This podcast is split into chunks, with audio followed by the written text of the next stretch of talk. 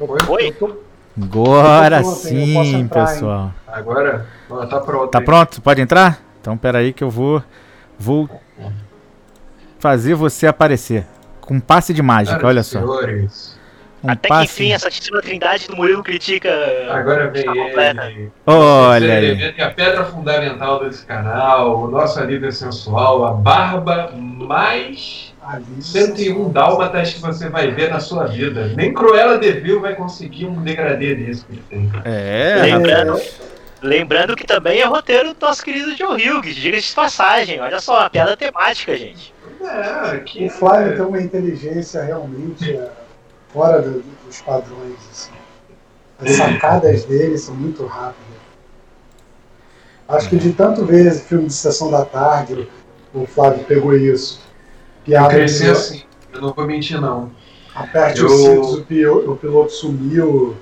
Eu ia da escola para casa da minha avó e a televisão era minha babá. Então era de tarde isso, de noite novela. Por isso que se vocês quiserem falar de novela, eu falo de qualquer novela, até Salve Jorge. Não, é. Mas sem zoeira, eu, tô, eu, tô, eu tava revendo Chocolate com Pimenta, velho. Porra, eu tô me divertindo loucamente, velho. Chocolate cara, é bom, tem, cara. É, tem, tem vários, várias novelas que são excelentes. É um clássico.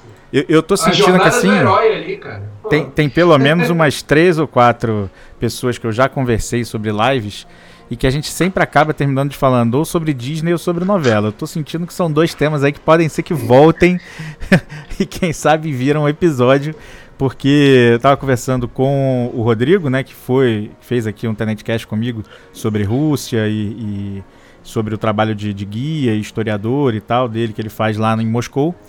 E, cara, novelas brasileiras na Rússia são uma febre absurda, né? Assim, tem muita coisa, influencia demais a cultura russa, as novelas brasileiras lá. Então, assim, é, já é um, um, dos pontos que eu acho que, né, é, se torna Até extremamente a divertido. A Rússia faz muita coisa breve, igual a gente. É, gostam, Portugal né? Também. É. Então, assim. Cara, então nós exportamos novela, né? É, a gente exporta. A gente, cara, a gente faz uma coisa bem feita, novela, né? Assim, tá pelo menos. padeiro aí na casa de alguém. É, eu ia falar isso cara. toda a minha live. Eu, eu, faço, eu escolhi o horário de seis e meia para fazer todas as minhas lives por causa disso. Porque o padeiro passa e se alguém quiser pão, eu peço para ele deixar aqui e depois a gente vê um jeito de entregar, né? Tem esse detalhe. Eu realmente conheço o ritmo dessa buzina e provavelmente é o mesmo padeiro que passa aqui. Ó, tá aqui o JP já no chat aqui da Twitch fa fazendo um comentário que é interessantíssimo. Escravizaura foi o primeiro programa de TV de fora da cortina de ferro que passou na União Soviética. Eu ia comentar isso, desculpa. Eu ia exatamente falar sobre isso. Sério mesmo, eu tinha essa informação. Escravizaura é uma das novelas mais, eh, se não é a maior, é, passada pelo mundo, né? É, cara, tem, tem muita história legal, muita história bacana que envolve novelas, envolvem é, o que a gente faz de melhor, né? Que eu acho que é, que é novela. Né? Futebol a gente não, já fez um tempo atrás. O pessoal fala muito sobre Avenida Brasil, se não me engano, que o último episódio a galera comprou geradores e os caralhos pra não correr o risco do sinal cair. Pô, Avenida Brasil é sensacional. Cara, eu lembro de eu ir voando pra casa pra não perder esse último episódio, cara. Foi a última vez assim que eu acompanhei uma novela assim, capítulo a capítulo. Tá, eu queria começar então. Vamos começar, mas antes eu queria agradecer aqui ao Ramon e ao Gordirro, que nesses minutos iniciais aí estão aqui trabalhando comigo para fazer com que ficasse direita as, né, as câmeras, para tirar esse, deram a dica aqui do, do que, que era o, o né, o que estava dando esse, esse monte de eco, né? E me ajudaram aqui a resolver esse problema, já que essa é, esse é o Tenente Cash com o maior número de convidados, né? Então não dava para fazer as maracutaias que eu estava fazendo para resolver é, os problemas de câmera e, e de, de, som. O, o áudio ainda tá ruim? Então, ah, já sei, pô. Vai estar tá ruim do que eu acabei de colocar. Olha só, é verdade. Eu acabei de acrescentar mais um. Não tinha como tá bom. Agora vai tá bom, Ramon. Agora. Agora o negócio Vocês vai tá bom. ser sincero, é, falta de educação comer e beber durante a live? Beber, cara, eu bebo a live inteira, falo sempre pra galera se hidratar, mas eu fico na água mais porque eu fico com é preguiça chato, né? de pegar cerveja. Mas cansei de fazer também lives aqui bebendo. Agora tá maravilhoso. É, o áudio todo, tá bom. Todo, todo, todo Murilo critica, eu tenho alguma coisa dentro da minha caneca. E hum. nunca é água. É igual o Gil Soares. Tá Exatamente. Mas então, a gente. Vamos partir para o nosso assunto. É, como eu falei, a gente vai falar sobre o John Hughes, vai falar sobre os filmes que ele. maravilhosos que ele fez, sobre essa importante. Eu acho que todo mundo acabou sendo influenciado por ele, porque, né? É, Sessão da Tarde tem sempre um filme dele, né? Pelo menos um. Então, é. Olha, o JP fez o um comentário aqui que pode beber e comer, só não pode arrotar e soltar particular, partículas sólidas na câmera, de resto tá de boa. E é, e é por aí mesmo. Assim, a, a Twitch ela é muito permissiva. Quem normalmente encrenca é o meu querido e maravilhoso YouTube. Né? Mas normalmente é só com as músicas. Né? Até música que ele não deveria encrencar, ele gosta de encrencar. Mas vamos lá. A Twitch é independente, o YouTube é um conglomerado. É, a Twitch é, é, é, é, né? A Amazon é a dona da Twitch, né? Fica a dica. E patrocina nós. Mas ela é mais permissiva, apesar de que ela tá colocando uma. mudando algumas regras. E. Mas comparativamente continua extremamente mais permissiva do que. Eu acho que mais justa do que uh, algumas plataformas têm sido. Mas vamos lá. É, para quem não sabe, está chegando aqui agora, nós no, aqui no chat do, da Twitch temos o, o, maravilhoso Nightbot que dá recados, né? E temos o Pretzel Rocks que toca essa musiquinha maravilhosa de fundo que os convidados não estão escutando, mas vocês todos estão. E é, a música é para vocês mesmo, que o convidado tem que escutar a gente aqui, a gente batendo papo. Então, a gente vai falar sobre John Hughes hoje, vamos falar sobre alguns filmes, vamos falar sobre um pouco sobre ele. E, por que não, já passar a palavra para o Murilo, porque ele é que é o entendido de cinema. Eu sou só um bicão aqui. Letra A, vamos começar. John Hughes, nosso querido, nascido em 1950 em Lansing, no Michigan. And, como todo cineasta, a gente tem que se perguntar qual que é a pira do maluco. O Woody Allen ele fala sobre amor há 50 anos. O Michael Bay sobre explosões de testosterona. Todo cineasta tem uma parada sobre qual ele fala em todo seu, toda a sua filmografia. O John Hughes ele tem uma parada muito forte com a mudança entre juventude e vida adulta. E ele deu muita sorte, porque nos anos 80 isso é o que estava na moda.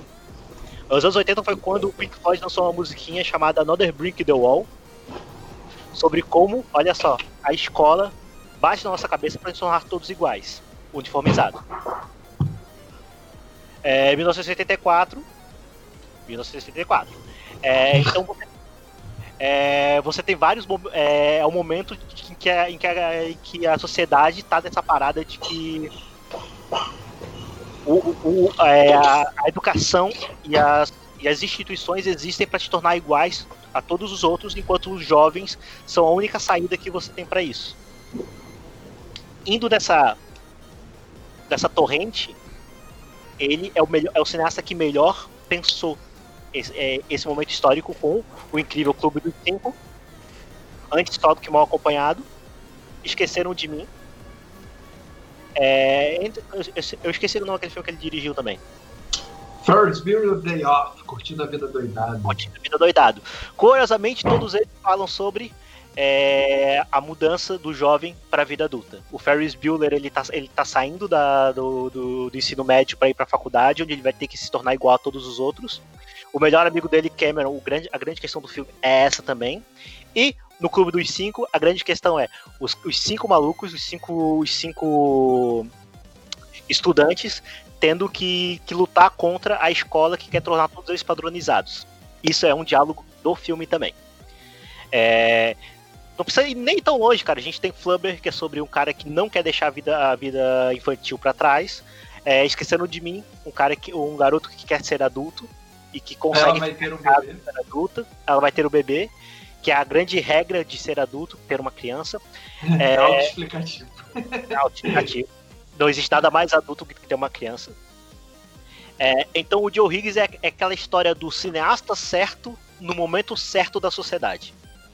No momento em que a sociedade está começando a, tipo, a, a, lidar mais com a individualização das pessoas e menos com a padronização, ele é o cineasta que fala sobre a ideia de que você de que cada pessoa é única e especial, como o Ferris Bueller é, como cada um do Clube dos Cinco é. Até como aquele antes só do que mal acompanhado. Porque o cara passa o, perre... o pão que o diabo amassou e depois ele entende que o. que o gordinho, eu nunca lembro o nome dos personagens, mas o gordinho que era do John Candy, tinha um porquê daquilo tudo. É, todo, todo, todo filme do John Hughes segue, segue esse, esse, esse, esse padrãozinho, assim, de que... As pessoas não são estranhas à toa. É, exatamente. Todos eles têm uma parada que, que desperta esse estranhismo nele.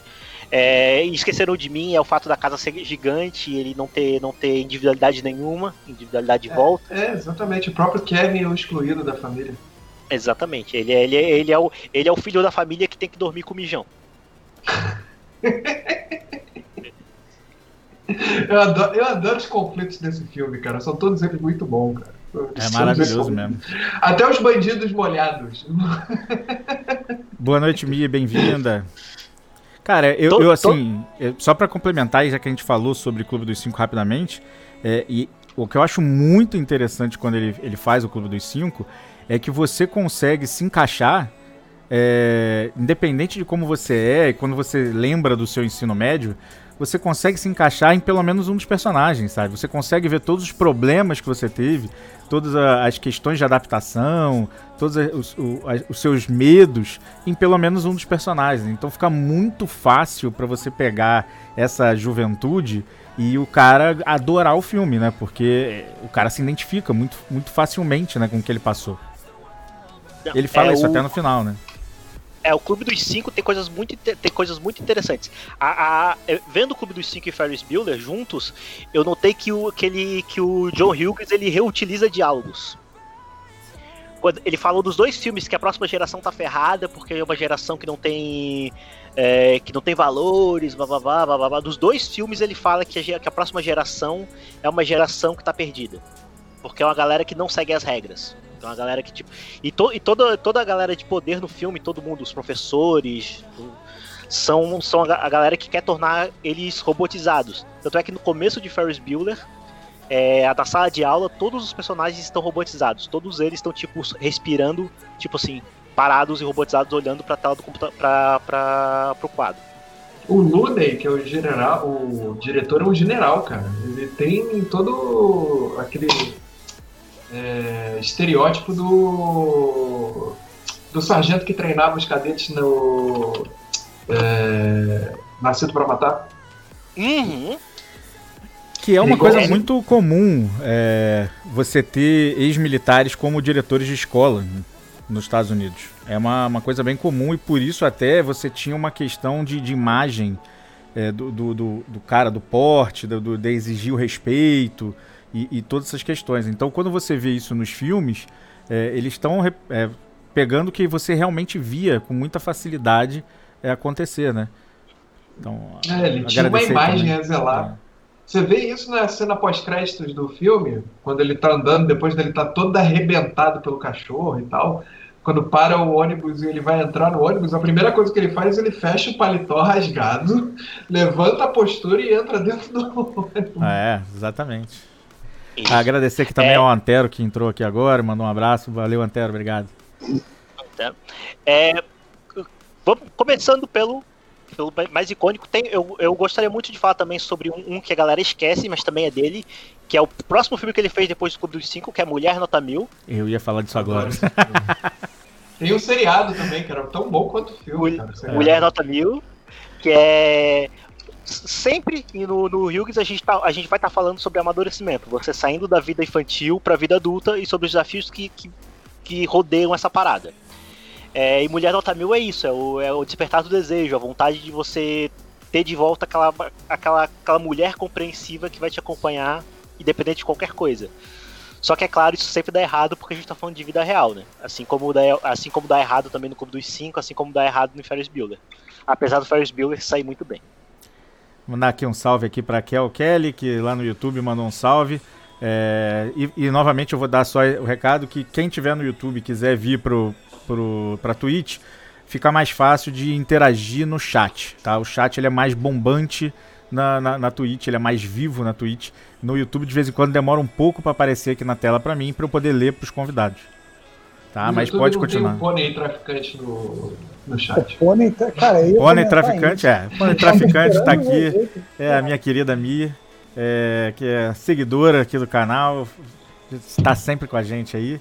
Também entrou aqui o NPC falando aqui: Mulher Nota Mil é a fantasia cyber mais hardcore. Olha que maravilha. É.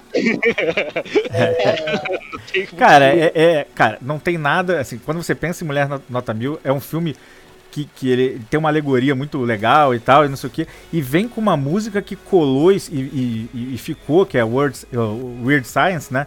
Ela vem e cola e fica anos, faz muito sucesso por causa do filme, né, cara? E é muito louco isso. E, é, até rapidinho puxando pro Clube dos Cinco, que se você pega a música tema, né? É, o, o, grupo não queria lançar, o grupo não queria que aquela música existisse. E, e, é a música que, que faz é, eles virarem o que eles viraram, sabe? É... é... a música que você escuta, você lembra do filme na mesma hora. E você lembra do grupo. É, é, é a música, é a música do grupo, a música do filme. E, e, e até hoje as pessoas adoram, né? É, você, você bota o, o braço para cima, grande parte vai associar com o filme antes de associar com qualquer outra coisa.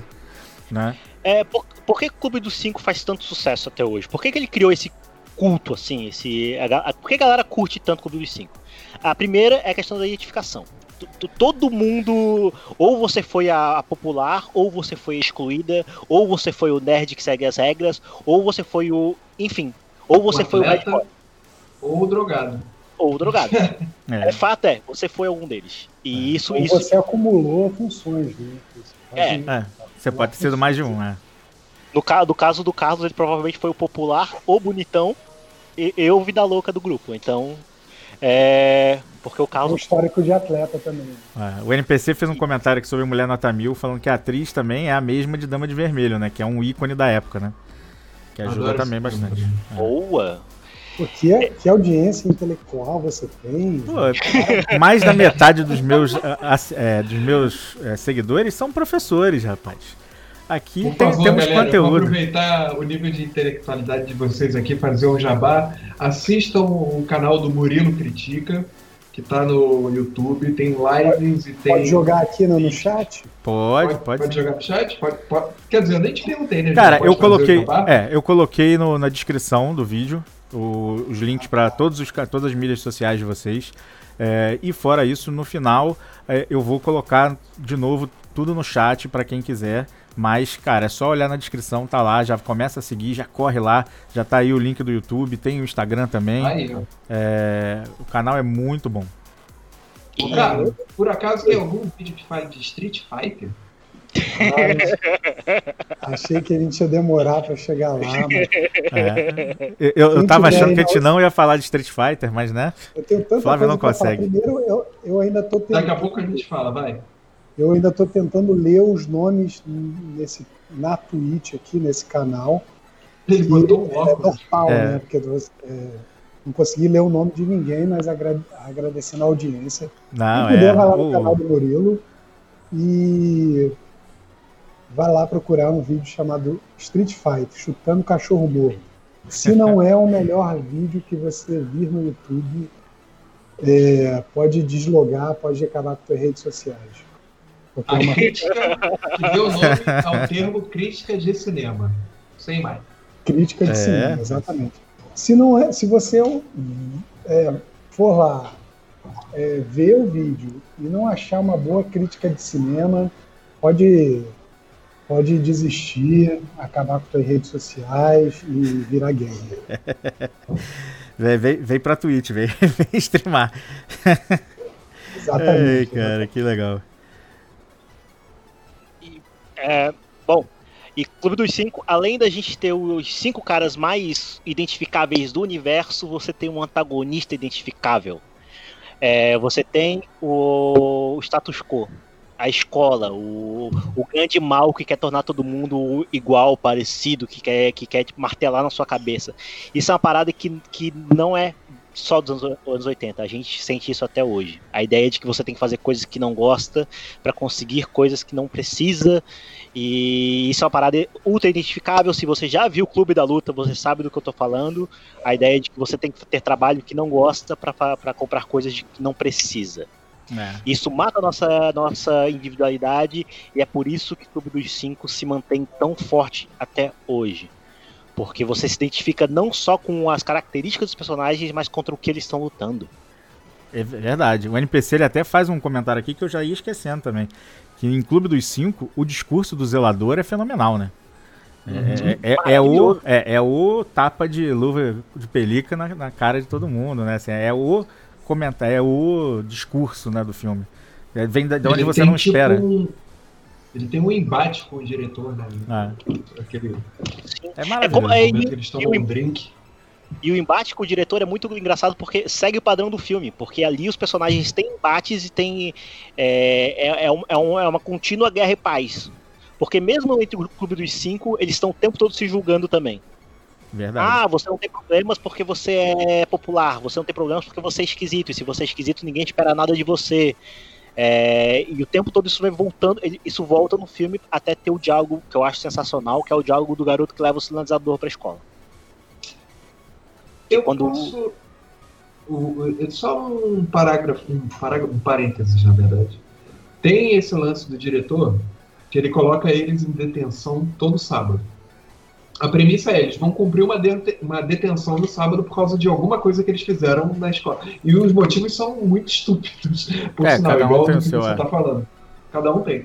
E aí, na minha opinião, o diretor ele tá no nível que ele, sei lá, tá em decadência na carreira, que ele mesmo cumpre a detenção que ele propõe, porque a escola tá vazia. E, os garotos estão bloqueados, estão presos dentro da biblioteca. E ele faz o quê? E a minha bateria da câmera acabou. Ei, que maravilha. não tem problema não. Quem sabe faz ao vivo. Quem sabe faz ao vivo. Você já, já pega outra bateria, já troca. Enquanto isso. Mas a gente está é... te ouvindo. A gente está te ouvindo, é, não, isso que, que, é importante. E estamos com sim, você sim. na tela porque você está congelado até você voltar. Olha só que maravilha. Pelo menos ficou uma Tem um ponto. Cara, o, o NPC parece que também tem o filme como um dos favoritos dele. Ou, ou ele estudou para live. É, que ele fala que a rivalidade do diretor com o zelador é visível nas fotos antigas das turmas, porque eles estudaram juntos, né? Então você tem esse fator também, né? Eles estudaram naquela escola. E o diretor está se punindo pelas escolhas que ele mesmo fez. É. Um, um parênteses aqui é só para falar Durante que assim, o filme ele fala isso. É, ele fala e isso. em algum momento ele perdeu, ele perdeu o amor, ele, ele queria ser um educador e em algum momento ele perdeu totalmente o amor por aquilo. É, e, e assim, para explicar também um pouco, porque é muito diferente da nossa realidade, nessa né, questão do, do, da detenção no sábado, né? Isso é, é, algo que é, que é comum nos Estados Unidos, né? Todas as escolas têm. E, e no, mas normalmente não é o diretor que fica. No caso ali é, é muito notório que é, ele tá ali querendo se punir também e tal, não sei o quê. Mas eles, você tem um revezamento, você tem o professor que fica naquele sábado, outro professor vai ficar e tal. E, e, cara, você pega a detenção às vezes por qualquer besteira que você faça, né? Depende muito da escola, depende muito do diretor, depende muito do professor que vai te colocar nesse castigo, que normalmente é um castigo para você estudar. Né, é um castigo para fazer com que você tenha que escrever alguma coisa, uma redação, que nem aconteceu com eles no filme. E detalhe, é que é o último, que é o último grande rebeldia dos, dos cinco, né? Eles um só escreve uma mini redação e, e, e eles assinam. Sim, e eles, eles e é, tanto é que a redação, o que ele, a característica que o diretor dá no começo do filme é que eles assumem no final. Somos nós, é, um, drog, é, um drogado, um esportista, uma paranoica, alguma coisa assim, e assinado o Clube dos Cinco. Isso. E é isso, é, o que eles, é, é, eles assumindo que eles têm particularidades diferentes e que isso não, é, no, e se o começo do filme estabelece isso como um problema, o final de, do filme estabelece isso como uma solução. É. Como eles têm individualidades diferentes, isso torna eles diferentes, melhores. É. Pô, que legal, o NPC comentou aqui que um amigo dele morou na cidade de Chicago, né? Que é a cidade recorrente nos filmes do John Hughes, né? E a Malu, ela falou que na escola dela tinha uma professora que distribuía detenção por infração no uniforme, por exemplo. É, e ele conta, esse amigo do NPC conta que isso das turmas e grupinhos que era bem visível. É, lá, lá então é bem mais visível, eu acho, até do que aqui. O brasileiro ele tem uma característica, eu falei isso até na live com, com a, a Juliana Gazi sobre morar fora e trabalhar nas Nações Unidas, trabalhar com, com trabalho humanitário. O brasileiro tem uma característica de se é, conseguir tá em vários grupos, conseguir se, se adaptar com muita facilidade. Isso é uma característica do povo mesmo. Então, quando vai lá para fora, você vê que o brasileiro normalmente consegue é, circular por mais de um grupo e, e, e fica mais de boa. O, o, americano não, ele é muito naquele grupinho dele, daquele jeito dele. É, mas a gente também tem essa característica, essa característica, né? Muito, muito fácil de perceber. A Kelly mandou boa noite lá no, no YouTube. Boa noite, Kelly. Vamos lá. Vamos continuar. O tá? John Hughes ele tem uma característica que ele é melhor roteirista do que diretor, né, Borinho? Apesar dos filmes dele serem incríveis, assim, bem, extremamente bem emblemáticos, que é o Clube dos Cinco e o Curtindo a Vida Doidado, ele tem outros que ele escreveu que eh, talvez façam mais sucesso, porque esses dois filmes eles são muito filme de nicho, vamos dizer assim. É, é, é os, os dois são todo, todo o roteiro de John Hughes parte do mesmo princípio. É, e o John Hughes, ele, ele, ele apesar, é, apesar, de serem filmes de sessão da tarde, nenhum dos dois é uma, uma verdadeira comédia. Os dois são dramas disfarçados. Uhum. Clube dos Cinco é um drama disfarçado. Eu não ri em nenhum momento vendo Clube dos Cinco. Eu, eu, não, eu não achei engraçado o dos cinco. Não, já... tem, tem, tem, tem um momento. Quando o garoto conta que levou a arma pra escola. Não, tem como não rir. Boa noite, é, e... Fábio Pepe. E Ferris Bueller tem alguns. Quando ele fala para Quando ele cai na quarta parede e fala pra câmera, são diálogos são terríveis, assim. Ele falando que a vida como eles conhecem vai acabar, que a vida do Cameron vai ser uma merda depois que ele, depois que ele for pra faculdade, é, que ele não vai encontrar mais a garota dele depois que ele for pra faculdade. Então, cara, são. São filmes pesados. E eu acho que quando coloca é, é, os roteiros dele na mão de outras pessoas, eu acho que os outros diretores levam pra uma pegada mais leve.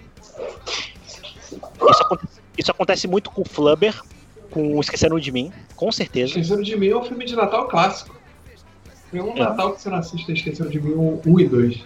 É, é verdade. É, e, claro, Milagre, Milagre na Rua 34, que é, que é sobre a menina que encontra o Papai Noel e o Papai Noel é, é julgado.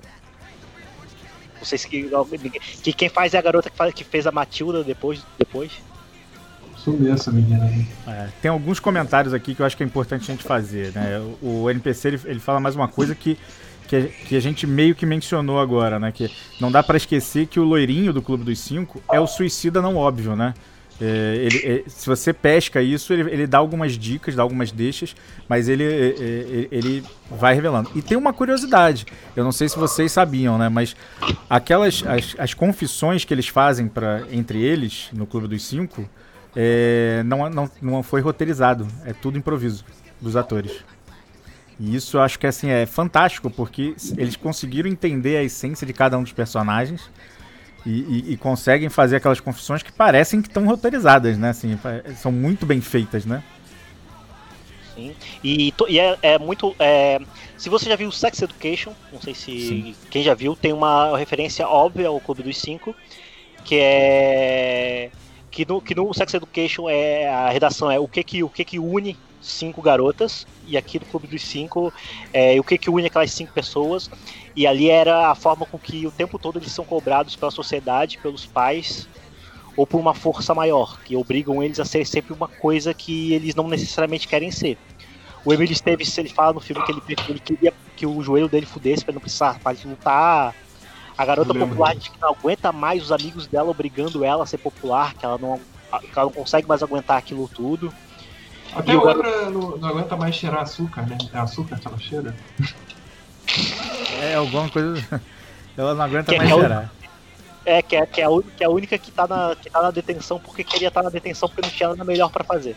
É, muito doido. É a mais estranha. Tem uma pergunta aqui que eu acho que o Murilo vai, vai adorar responder, que é do, do André, grande amigo que está lá em Londres, que, que é parceiro do canal. A gente está bolando aí algumas coisas aí pro futuro para ele fazer alguns vídeos de lá.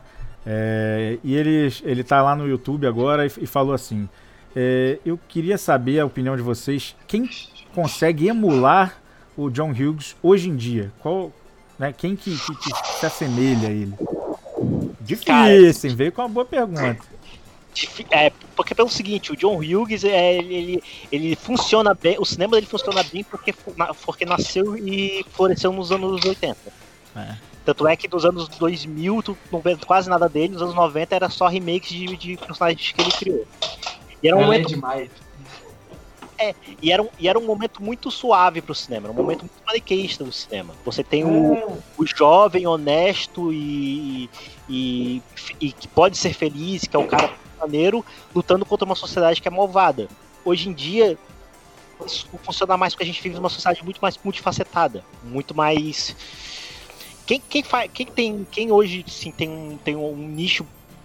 Não é igual, é, é, é, bem diferente, mas tem um nicho que eu acho incrível, é a Nancy Myers. Nancy Myers ela, ela é uma cineasta que ainda está em, em, em, atuação e que ela também faz essa parada do, do, do, humor mais suave, do humor mais calmo. Quem, quem nos anos 90 deve ter visto o pai da noiva, que é incrível. Não...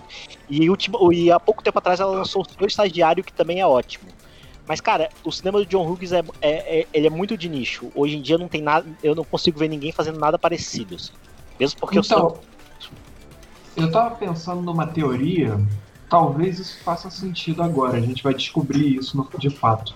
Mas a próxima vez que a gente vai ver um pouco do John Hughes, assim, o que vai acontecer, que eu acho que isso vai ser agora nessa temporada ou na próxima, com certeza, não sei. Que é numa série chamada Stranger Things. Por quê? Ela é baseada nos anos 80 e os garotos estão crescendo do ponto que, que, que eles estão chegando na idade John Hughes, da, do Clube dos Cinco. Se é. você olhar, eles são o Clube dos Cinco. Exatamente. Ainda mais agora com a menina nova que entrou. Eles, eles realmente são o Clube dos Cinco ali, entendeu? E eles têm essa pegada bem saudosista dos anos 80, eles pesquisam muito e implementam bastante essa coisa. Então, não acho que eles vão fazer uma releitura. Talvez seja uma desconstrução, porque eles vão misturar dois gêneros. Mas isso vai estar muito implementado. Eu acho que já existe, na verdade, por causa do núcleo do, dos adolescentes do filme, do, do seriado, que é a Nancy, o, o irmão da. O irmão do, do menino que desaparece, do Mike. Uhum.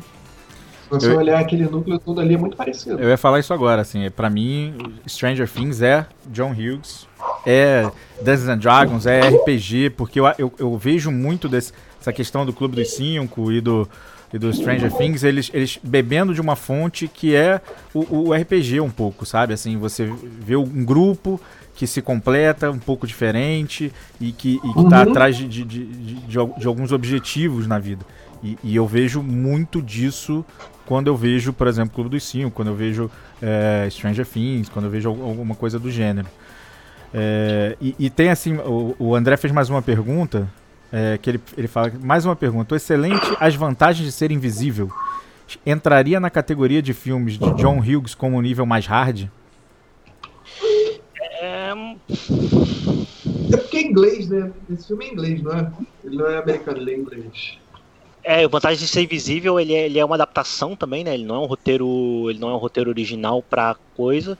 É, apesar dele ter, dele, dele ter do, do assunto ser, um, ser parecido, a, inadequ, a, a, inadequação de entre adolescente e adulto, aquele momento que você tá na em que, que você não é tão novo, mas também já não é adulto, também não é adulto ainda, ainda não foi cooptado pelo sistema. É, eu acho que são as únicas coisas que tem realmente a ver. Eu acho que o eu, particularmente, não sou um grande fã do filme do Vantagem de Ser Invisível. Eu não gosto de como, como o filme se estabelece. Eu, eu, eu gostei muito mais eu do também. livro. Eu acho o livro muito mais bonito. E ele não tem esse lance, essa leveza que o, que o John Hughes consegue colocar nos filmes. Porque por mais que o John Hughes tem. Cara, John, o Clube de tem um suicida no meio. E você nunca. E, e, e mesmo assim, tu, tu, consegue, tu consegue acreditar quando todo mundo sai abraçado. É sabe? Se fosse qualquer outro cineasta, velho, era um momento irreparável do filme, saca? É, ele é um cara que ele escreveu muito para adolescente mesmo. Ele tinha, ele sabia o que, que o adolescente pensava, entendeu? Não, demais, velho. Não só o adolescente, o pré-adolescente, porque o Kevin é um, uma criança que virou adolescente da noite pro dia, entendeu? Uhum. Ele teve que amadurecer muito rápido. É, o Esqueceram de Mim é basicamente isso. Você, você, é, que é o lance da criança querendo ser adulto. Eu quero ser adulto para poder me virar, para dar meu jeito, para fazer agora, as coisas é. acontecerem. Agora você é adulto, você tá sozinho na sua casa. Agora você vai ter que lidar com os medos que os adultos têm. É, é muito Perfeito. louco, porque eu, eu, eu lembro muito. É, eu ficava muito sozinho em casa, né, quando eu era mais novo. Porque meu pai saía para trabalhar, meus pais se separaram quando eu tinha 5 anos, então quando eu fui morar com meu pai, eu ficava muito sozinho. Tanto que meu pai colocou uma, uma, uma, uma a empregada para fazer comida para mim e tal, para que eu tivesse companhia, mas por longos anos eu fiquei sozinho em casa.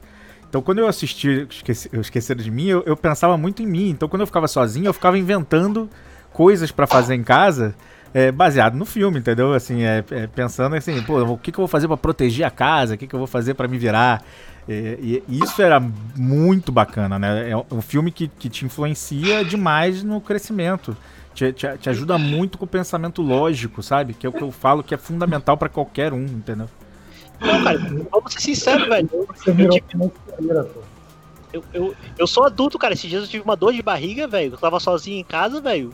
Cara, eu liguei pra minha mãe no desespero, velho. E eu tenho 32 anos na cara. É, é, cara, é algo tão humilhante que a sua câmera até saiu, Murilo.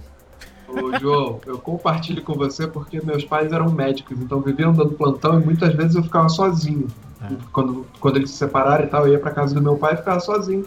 Só que eu morava numa casa, casa grande, lá no alto da Boa Vista, cara. Aqui do lado. Tinha uma marcenaria dentro da casa. Meu pai tinha um, uma marcenaria em casa, tava, tinha madeira pra cacete. Eu, uma vez eu fiz armadilhas e coloquei na escada, influenciado por causa do filme. Criança, com uma casa daquele tamanho. A única coisa que eu pensava era os bandidos molhados, cara. Eu preciso me proteger. Muito bom. São os bandidos mais assustadores da história do cinema. Exatamente, Sim. é fantástico. Cara, cara e, e, é louco, velho, porque é assustador mesmo. Eu lembro de ver o filme e ficar assustado, velho. Tipo assim, cara, e se eles vierem aqui em casa, e se eles quiserem me pegar? Que ano, é, é, é, violento? O filme é violento. Porque ele taca fogo na cabeça das pessoas, fura o pé com, com prego grande é. caramba. Mais não, chocante que, mais chocante que aquilo para mim é a cena do Mad Max, que eu vi também na sessão da tarde, do cara perdendo os dedos. É, é, é bumerangue, né? Bumerangue. É, igual a isso, é só aquela furada de pé, não esqueça de mim. Não, é, é, cara, eu, ninguém, ninguém vê esqueceram de mim sem sentir dor, velho. É, exatamente. Não, eu, eu acho que o cinema. eu assistia muito Tom Jerry, cara. É, o cinema em geral, na década de 80 principalmente, você tinha liberdades que você não teria hoje, né? Assim, é, eu não sei se, se, se, rolaria um filme desse hoje. Né? É, é, é porradaria, é, é, é dor, é, violência gratuita e, e, assim, romance, né? sensualidade exacerba exacerbada. tinha de Clube tudo, né? Não, não, o Clube dos Cinco não. não seria liberado pra criança hoje nem por um cacete, velho. O Clube dos Cinco eu acho que você teria. Estúdio nenhum ia produzir aquilo com medo é. da misoginia, cara. É. Então, eu ia comentar isso, que outro dia eu, eu tava procurando uns filmes antigos aí, depois de várias discussões do Murilo Critica. E, e aí fui, fui pegar um filme para ver com a minha sobrinha, que tem 15 anos, e com a minha filha, que está fazendo 10 anos. Cara, eu, eu botei lá, era, sei lá, era livre maluco, não era, aquele filme não era livre, não dava para ser livre. Ah, é, é isso, era anos 80. É, livre anos 80 era outra coisa, né? Academia de polícia livre. É, exatamente. Pô, tem uma mulher com um peito desse tamanho que, que bota pra jogo no meio do filme. Não, cara. Cara, eu lembro que quando, quando eu era criança, velho, é, eu vi a Rainha do Deserto, era. Rainha das Trevas era, era liberado, cara. É. Elvira. Cara, eu vou aproveitar aqui. O papo de Elvira é. Porque o chat tá bombando e tem muito comentário bom aqui. Principalmente, cara, o NPC eu devia ter, acho que, convidado ele para participar. O cara é, é, um estudioso de John Hughes e cinema dos anos 80, porque vários comentários aqui que eu gostaria de ter pensado e ter feito. Ele fala que Hughes é um, é um retrato de visões de gerações e hoje as gerações atuais usam a rede para mostrar seus conflitos. Ainda é necessário fazer filmes sobre retratos de uma época. É, filme de retrato de três fases da vida. Conta comigo, as crianças e os adolescentes, Clube dos Cinco Adolescentes e os adultos, e o primeiro ano de resto de nossas vidas é agora sou adulto. É, e ele fala também aqui que a gente estava comentando agora, fala que mais liberdade que o negócio arriscado do Tom Cruise é totalmente surreal. E o JP ele faz o comentário também de que Joe Pesci é fantástico como um dos bandidos molhados. Não, é, não só o John Pesci, o, o, Sim. É, o eu, é acho é que, eu acho que, que eles são assim, que tu consegue ver a alternância de poder entre eles, que tem um que é, que é, que é o imbecil e tem um que é, o, que, é, que é a mente criminosa mesmo. Eles me lembram muito Pink Cérebro. Eu ia falar isso agora, eu tava esperando você parar de falar. O Pink Cérebro é baseado neles. Eu duvido que não seja baseado neles. Duvido. Mas, na verdade, não, porque eles já vêm, sei lá, se você olhar, eles também te lembram muito os Três Patetas, de uma certa Cara, forma, só que é, mas- os três são dois. É, mas, é, mas eu acho, eu acho mais forçado. Pra é, mim é, pra mim é bandidos molhados. É, Total. bandidos molhados, com certeza. Um é um gênio e o outro é um imbecil. É. E, E os dois E, cara, se eu- arrebentam. É. eu acho que reflexo de época sempre tem que existir, sempre vai ter, sabe? Só que os anos 80, o reflexo de época era uma parada muito mais simples, porque a gente via numa época pós Pink Floyd, em que. Ah, Twisted Sisters, quem leu, viu Twisted Sisters também vale muito a pena, em que o filho tá, tipo, tocando rock e o pai pergunta: o que você tá fazendo da sua vida? Pai, eu quero rock and roll. E era isso, era uma época de. A rebeldia do jovem contra o, contra o velho, do, do novo contra o estabelecido. Hoje mais dia- tosco da face da Terra, diga-se de passagem. eu, oh, mano, eu adoro Twisted Sister, velho. Eu adoro esse clipe, adoro esse clipe. Não, é muito bom, mas o clipe é muito tosco. E agora é uma parada muito mais multifacetada. Eu acho que, o, que a nossa sociedade é muito, mais, é, é, é muito mais difícil de você estabelecer uma parada universal na nossa, no nosso, nosso momento. A única coisa que realmente que eu acho que todo jovem tem é a ideia de, de que de que de que tá sendo injustiçado. E eu acho que é aí que Stranger Things, Dark, esse, essas séries meio que ganham relevância. Ah, Dark nem tanto, quando chegou na terceira temporada, acho que perdeu essa essência toda, foi pro Vamos caralho. começar? Vamos começar a falar de Dark? É, velho. eu- Você ficou sem fim. Não, mas que daí, que daí a gente vai começar a ganhar hater, né, velho? Porque, cara, eu, como, eu, como eu detestei a terceira temporada de Dark. Cara, eu não consegui terminar. Eu confesso aqui publicamente que eu não consegui terminar. No terceiro episódio eu desisti. Eu, Eu, eu já. Ela conta, virou um. Ah, cara, foi pro caralho. E depois É. ainda ficou mais. Enfim. Cara, ficou- eu gostava de E, Dark. cara, eu, eu mandei a foto de Dark. Vocês já viram um meme que é Dark, a foto do. do esqueci o nome dos dois. Casaquinho amarelo. Adão e Eva. É, E a, a Marta, a Marta e o Jonas. Isso. E a foto da Coraline com um menininho lá. Cara, são os mesmos personagens. Tá? Ah, eu mostrei pra minha filha de 10 anos que adora a Coraline e ela achou que era um live action. Que doido, né, cara? É, é, isso acontece muito quando você esquece sobre o que, que é que você tá falando. É, o Clube dos Cinco é sobre, é sobre a juventude perdida nesse, nesse lugar. É, Dark é teoria é sobre uma cidade que tem, que tem vários segredos e esses segredos voltam para assombrar as pessoas em vários tempos diferentes. É sobre isso Dark. Não é sobre amorzinho. Não é sobre tipo Adão e Eva querendo ficar juntinhos no final. Quando você esquece sobre o que a série é, a série se perde. Exatamente! Essa porra que me deixou muito puto, porque tinha. Quando terminou a segunda temporada, você pensa, caramba, vai sair a terceira. Agora sim eu vou entender esse emaranhado aqui de linha, de pipa aqui que enrolou a porra toda e a gente tá tentando tirar o nó e não consegue. E aí quando você vê, era por causa de uma, sei lá, uma. Pode falar palavrão aqui? Pode falar? Pode? Twitch Uma- pode, pelo que eu vi. Pode tudo, É, depois qualquer coisa me. Cara, eu não vou monetizar vídeo no YouTube tão cedo. Então, se eu tiver que tirar do ar um vídeo no YouTube pra cortar um pedaço, não tem problema. É.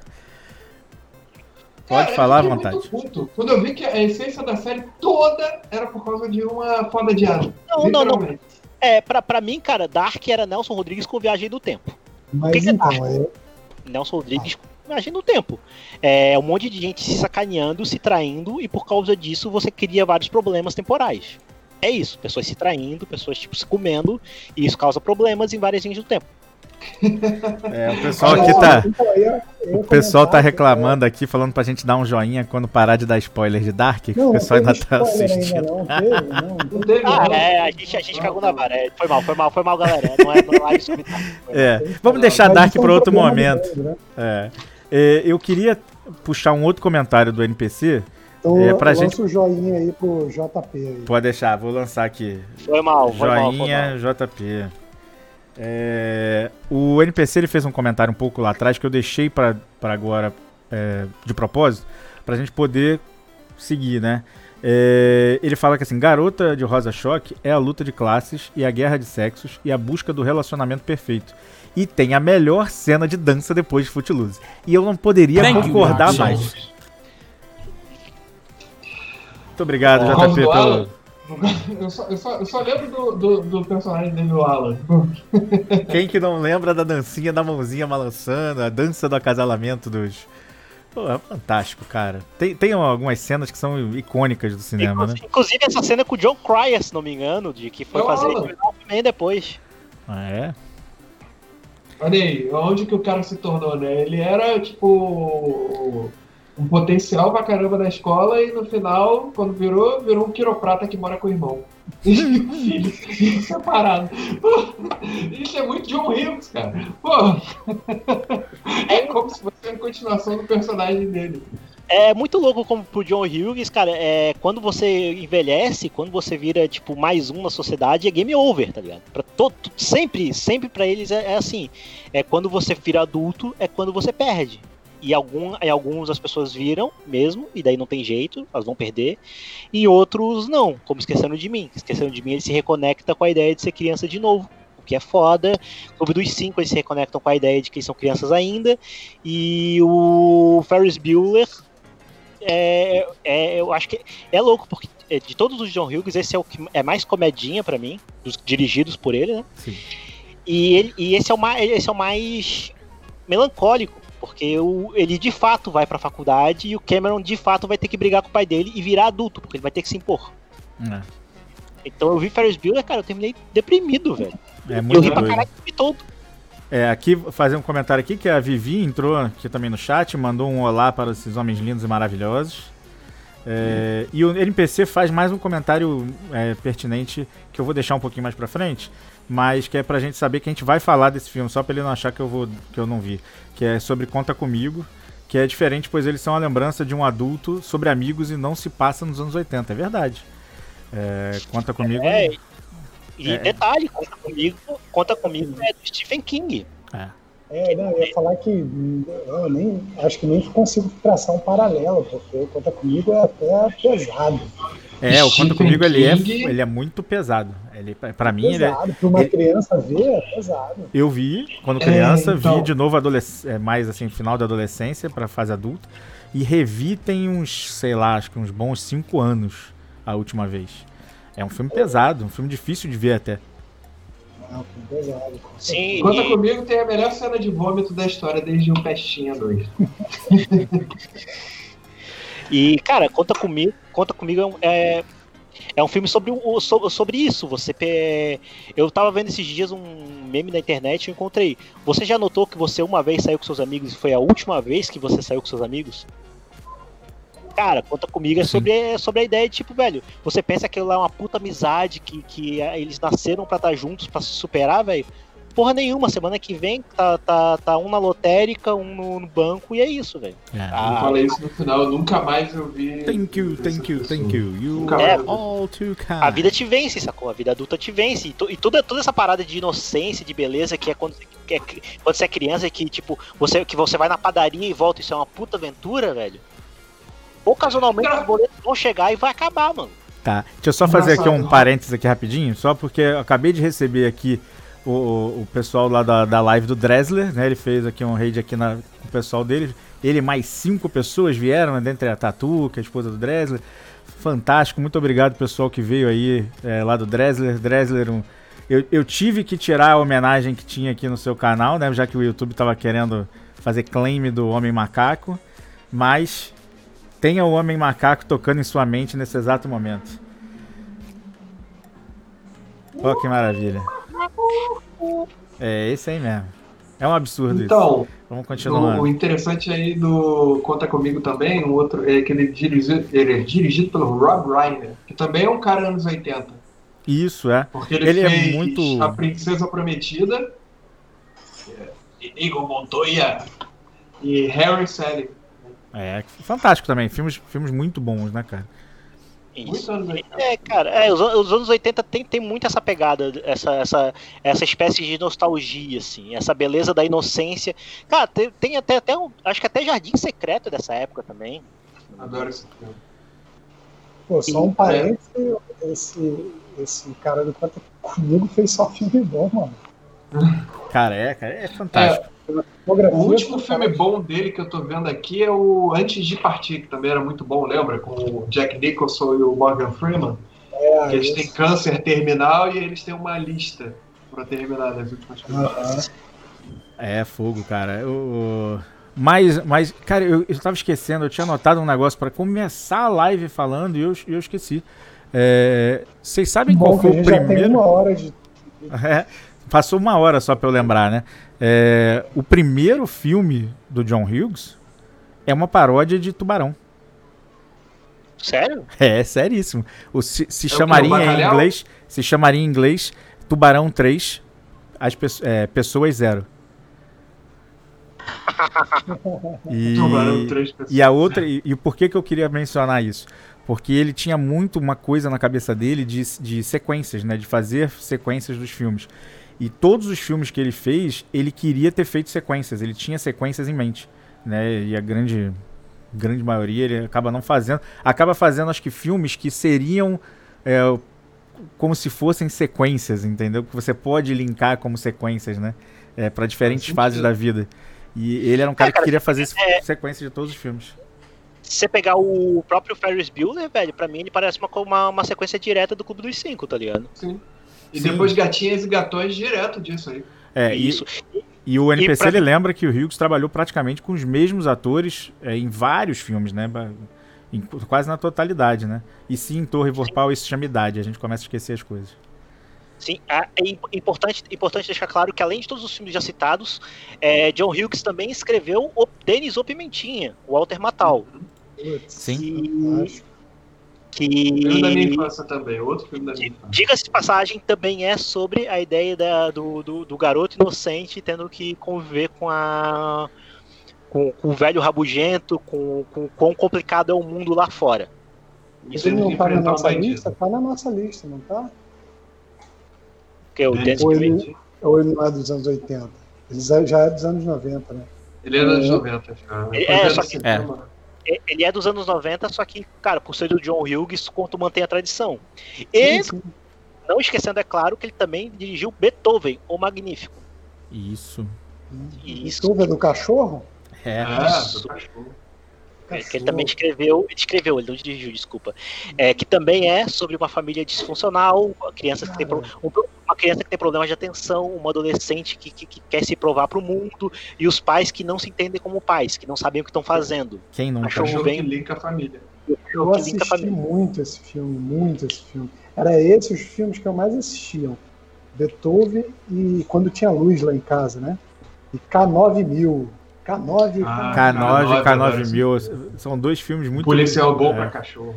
É. Um policial bom pra cachorro. Eu, eu tenho uma... Não, K9000 é outro filme. K9000 já é o. Acho é, que é, é, o... ação, é a sequência. Não, mas... é. K9 e depois K9000.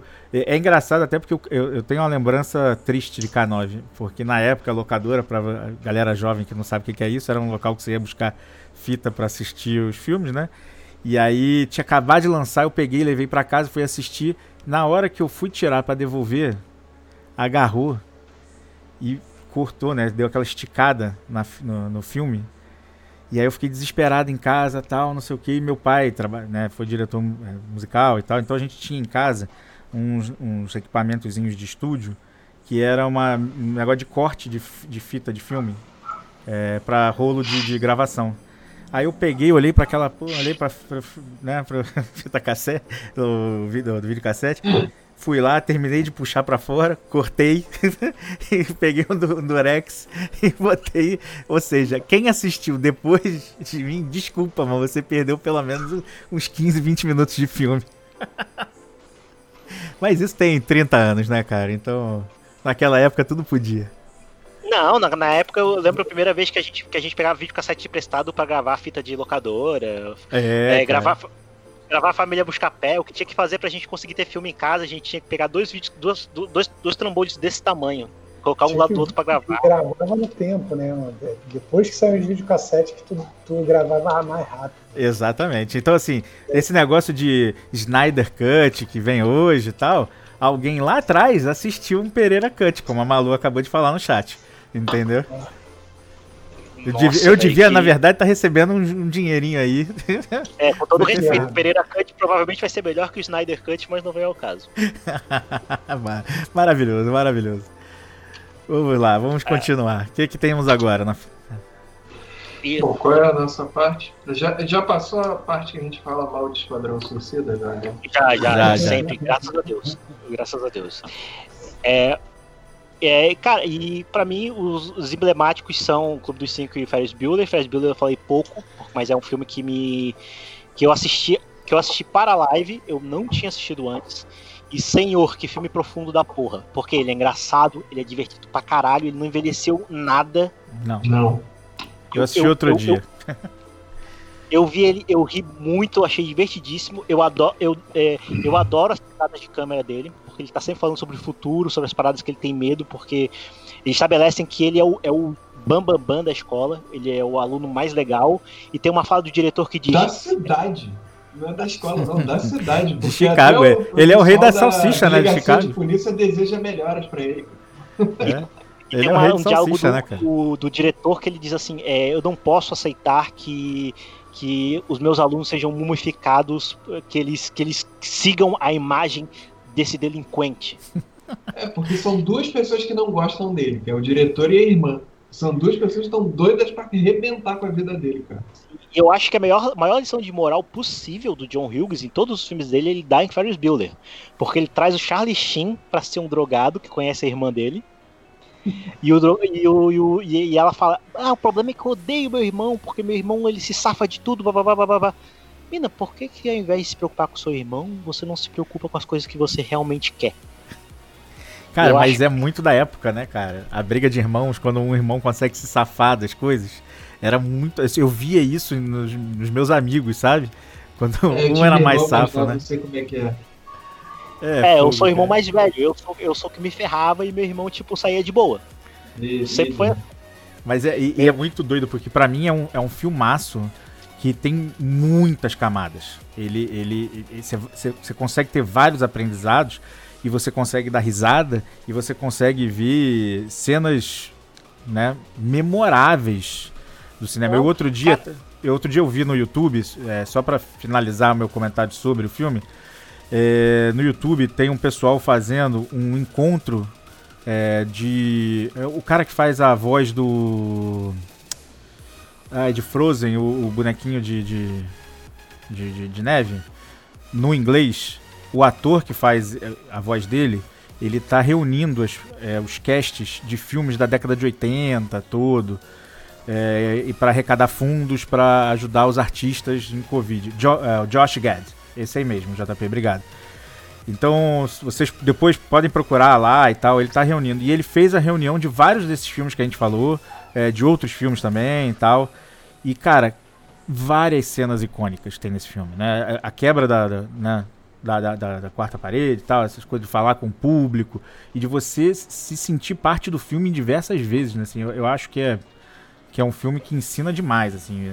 Eu posso estar errado, porque eu não entendo nada, mas. E, e você fa fa fazer quebra, quebra de, de, de, de, quarta parede no cinema da época é uma parada muito inovadora. É, exatamente. É. Você, você tinha quebra de quarta parede em documentários. Era isso, era quebra de quarta parede. E era uma parada que vinha do teatro, que, que o cinema não, não tinha abraçado ainda. E você fazer isso numa comédia, cara, uma comédia essencial, que é onde eu coloco Ferris Bueller, pra mim, para mim é já é difícil para mim colocar ele como comédia, mas eu coloco como comédia existencial. É, é muito único. Tanto é que foi, isso foi zoado inclusive em Deadpool. Deadpool ele usa a mesma roupa que o Ferris Bueller usa. Sim. Final. Na, na cena pós-créditos. É porque é. é. uma, é uma quebra de quarta parede que quem faz isso, ele faz muito bem. Eu acho que é uma das melhores que eu já vi. O próprio Deadpool também uhum. segue essa mesma linha do, do Ferris. Não, e o que ele... E o que ele cria com aquela cena pós-créditos, que é repetida em Deadpool, aquilo ali virou tipo um, uma das cenas mais icônicas do cinema, sabe? As pessoas amam aquela cena. A, a, aquilo ali dele vir, assim, o que, que vocês estão fazendo aqui? Vai embora, vai. Aquilo ali é fantástico, sabe? Assim, eu, eu lembro de, de assistir aquilo ali e ficar tipo, caraca, que parada foda, sabe? Não, é, é, eu acho que tudo isso deve porque o John Hughes ele, ele é excelente fazendo é, história de superação. É o que ele faz, história de superação. É, a história, a história do, do, do, do Ferris Bueller é, é, será que ele, ele estabelece a pergunta, será que ele vai conseguir se safar de um dia inteiro curtindo fora da, da, da, da escola? A resposta é sim, ele vai, com muito esforço, e o amigo dele tendo que, que conseguir descobrir coisas novas. Tanto é que o, a grande superação do filme não é do Ferris Bueller, Uhum. é do Cameron. É. Ele assumindo que é a hora dele bater o pé e lutar contra as paradas que incomodam ele. Isso é uma parada muito revolucionária. No Clube dos Cinco é eles assumindo o que eles são. Isso é muito revolucionário. É, no, no Denis o Pimentinha é o Walter Matthau assumindo que talvez ele ainda tenha um pouco de criança dentro dele. E o John Hughes faz isso muito bem. Então toda cena que, que realmente chega ao ponto das pessoas se superar, quando ele levanta aquele braço no final, somos o clube dos cinco, velho, não tem como não se arrepiar, entendeu? Porque tu viu que aquilo não foi fácil, que veio com sacrifícios. Sim. O NPC fez um- mais um comentário aqui também que, eu- que, que, que tem que ser, ser lido, né? É, em Gatinhas e Gatões tem um momento de quebra de quarta parede, fazendo referência com outro filme de, do Hughes. Então, assim, ele, ele gostou disso daí e, e utilizou isso bastante, né? Assim, é, ele tinha esse costume, né? De, de fazer links entre todos os filmes, né? E Gatinha Eu e Gatões é um, é um filme dele, é o primeiro filme dele, se não me engano. Acabou virando uma tendência da época depois, não só dele, mas tem outro filme também, como é que é? Quanto mais idiota, melhor, por exemplo. Ele usa e usa muito bem, por sinal. Quanto mais idiota, Ele melhor. faz uma É, brincadeira disso no filme. bate forte aqui no, no, no coração. Quanto mais idiota, melhor. Eu adoro esse filme, cara. Bom demais. Não, os anos, os anos- eu sou obrigado a admitir, cara, que, que como os anos 80 contribuíram pro, pro cinema moderno, sabe? Como Uma das Como- melhores épocas do cinema, anos 70 e anos 80, cara. Se você pegar como construção cinematográfica, os caras tinham muita ideia e pouco recurso, então eles precisavam ser extremamente criativos, cara. Cara, inclusive a cena, a cena de Ferris Bueller, velho, que toca a música de Star Wars enquanto, enquanto eles estão. Enquanto o, o carro tá vindo, a Ferrari tá vindo, que eles colocam na mão daquele, daquele maluco o carro. Sim. Velho, eu urrei de rir dentro de casa. Eu não ri, eu urrei de rir. E, e isso é uma autorreferência, anos 80, velho. Porra, os anos 80 zoando os anos 80. É, bom demais, né? Nos anos 80. Cara, que fantástico. Não, ele, ele tem realmente filmes que. que são, assim. Pra mim, obras-primas do cinema. Tanto que eu tenho vários deles aqui. Cara, Não só pra gente ficar- Isso aqui vai dar uma live de três horas. Ah, Cara, provável. Gente, Não tenho São pressa. filmes moldadores de caráter. Sim. É. E aí é o que o NPC falou aqui, né? Assim, é... E hoje temos Michael Bay e Snyder, né? O visionário diretor Zack Snyder. O visionário. Visionário. Visionário. isso, velho. É. Obrigado a ouvir isso. É, mas, cara, assim, cada, eu acho que, que o, o cinema acompanha tendências sociais, velho. Do mesmo jeito que agora a gente, a gente tem um Peter Greenaway da vida, o Woody Allen ainda faz filme, sabe? Sim, sim. Então a Mas a gente gente. tem bons nomes. A gente falou Fala também, aí. Christopher Nolan é um bom nome. É, o, o, Kauf, o Kaufman tá. tá Então, é isso tá- que eu ia falar. Estou fazendo meu dever de casa, convidando essa maravilhosa audiência do Tenente Pereira, que domingo, domingo ou segunda, A gente Nossa, só vai definir isso amanhã, né? É, é, cara. Ó, eu posso dar. Ó, o JP já que falou ali. domingo ele é pediu- é, então, o JP Então, falou que ele pediu uma gente vai pizza. ter uma live do, do Kaufman do. é, como é que é? Tô querendo acabar com tudo. Tô Estou tentando pensando em acabar Pensando em acabar com tudo. Tá, tá tranquilo. E Vocês que podem eu não debater aí. ainda, porque É. a vida não é fácil, mas ele já nos primeiros 22 minutos, porque eu cronometrei, já é maravilhoso. É, e Cara, é importante, eu quero muito falar sobre Kaufman, porque Kaufman é um, é um cineasta que tem, que tem, que tem, ele tem uma assinatura muito própria. Eu consigo notar quem é o filme do Kaufman muito fácil. É. extremamente loucos e sem sentido, que fazem todo sentido.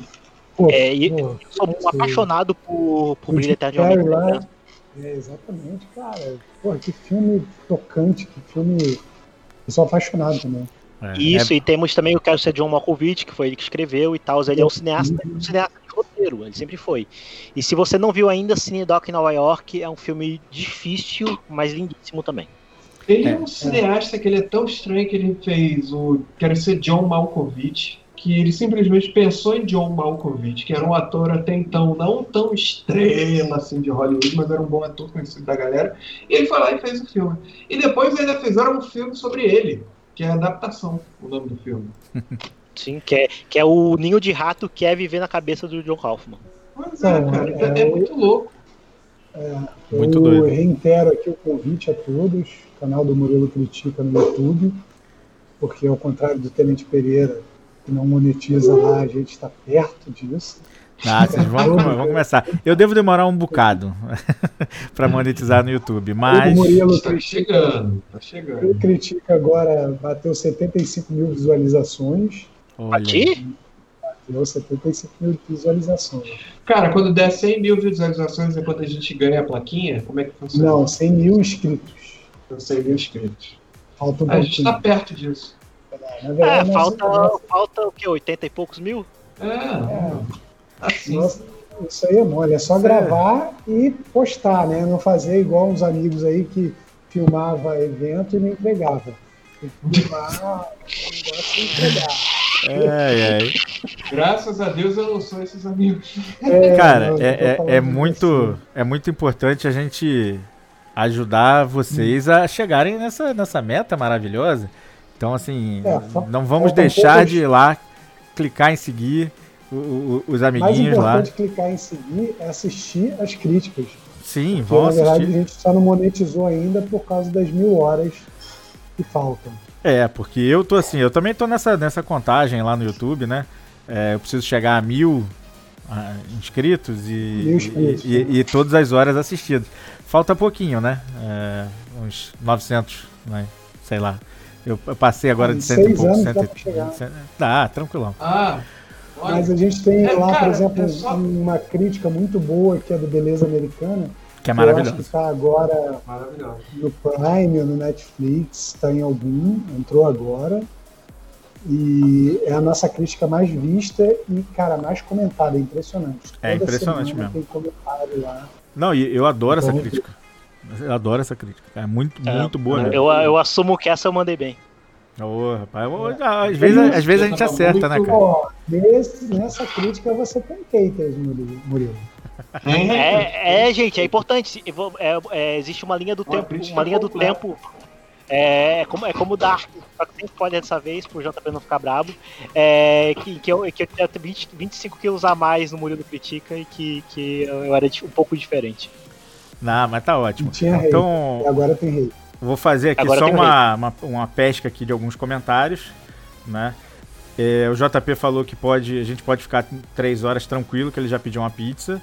E o NPC uhum. falou que ele tá com duas garrafas de vinho e a primeira já tá na metade, então também dá para aguentar três horinhas, né? É... E, cara, o JP agradeceu por não dar spoiler. E a gente pode ir seguindo aí também no, no, no, no nos nossos comentários sobre John Hughes agora. Ô, JP, quando você vê Dark, manda uma mensagem lá no Murilo Critica para a gente poder fazer então a crítica. E a nossa é. crítica lá sempre com spoiler. É, é. tipo, é, é, a gente esqueceu de comentar, porque como a gente disseca os filmes e os objetivos dos personagens e Spoilers diretores. são inevitáveis. Spoilers são extremamente inevitáveis. Então, Não, é, detalhe, tem, tem... A gente tem uma história com Dark, porque Dark virou tipo uma lenda, um folclore do Murilo Critica, né? Porque é, a gente marcou a live, divulgou que teria uma live sobre Dark, tudo certinho, mas. O Homem do Tempo. Infelizmente eu não consegui assistir a temporada. Terceira, inteira. ninguém conseguiu não, assistir. Não, não, detalhe, eu vi a terceira temporada, eu me obriguei a ver a última temporada por causa da live e não rolou a live. Então isso não, é rancor. E eu terminei, depois eu terminei, mas eu não ia conseguir ver a tempo. Porque eu dei uma crítica aqui, eu vou falar. Eu tenho, eu tenho espaço para falar, eu vou falar, eu vou falar agora. Vai, pastor. Existe uma série que, a, que voltou a segunda temporada agora no Amazon, chamada The Boys. E o que, ah, tá que ela fez temporada? nessa segunda temporada?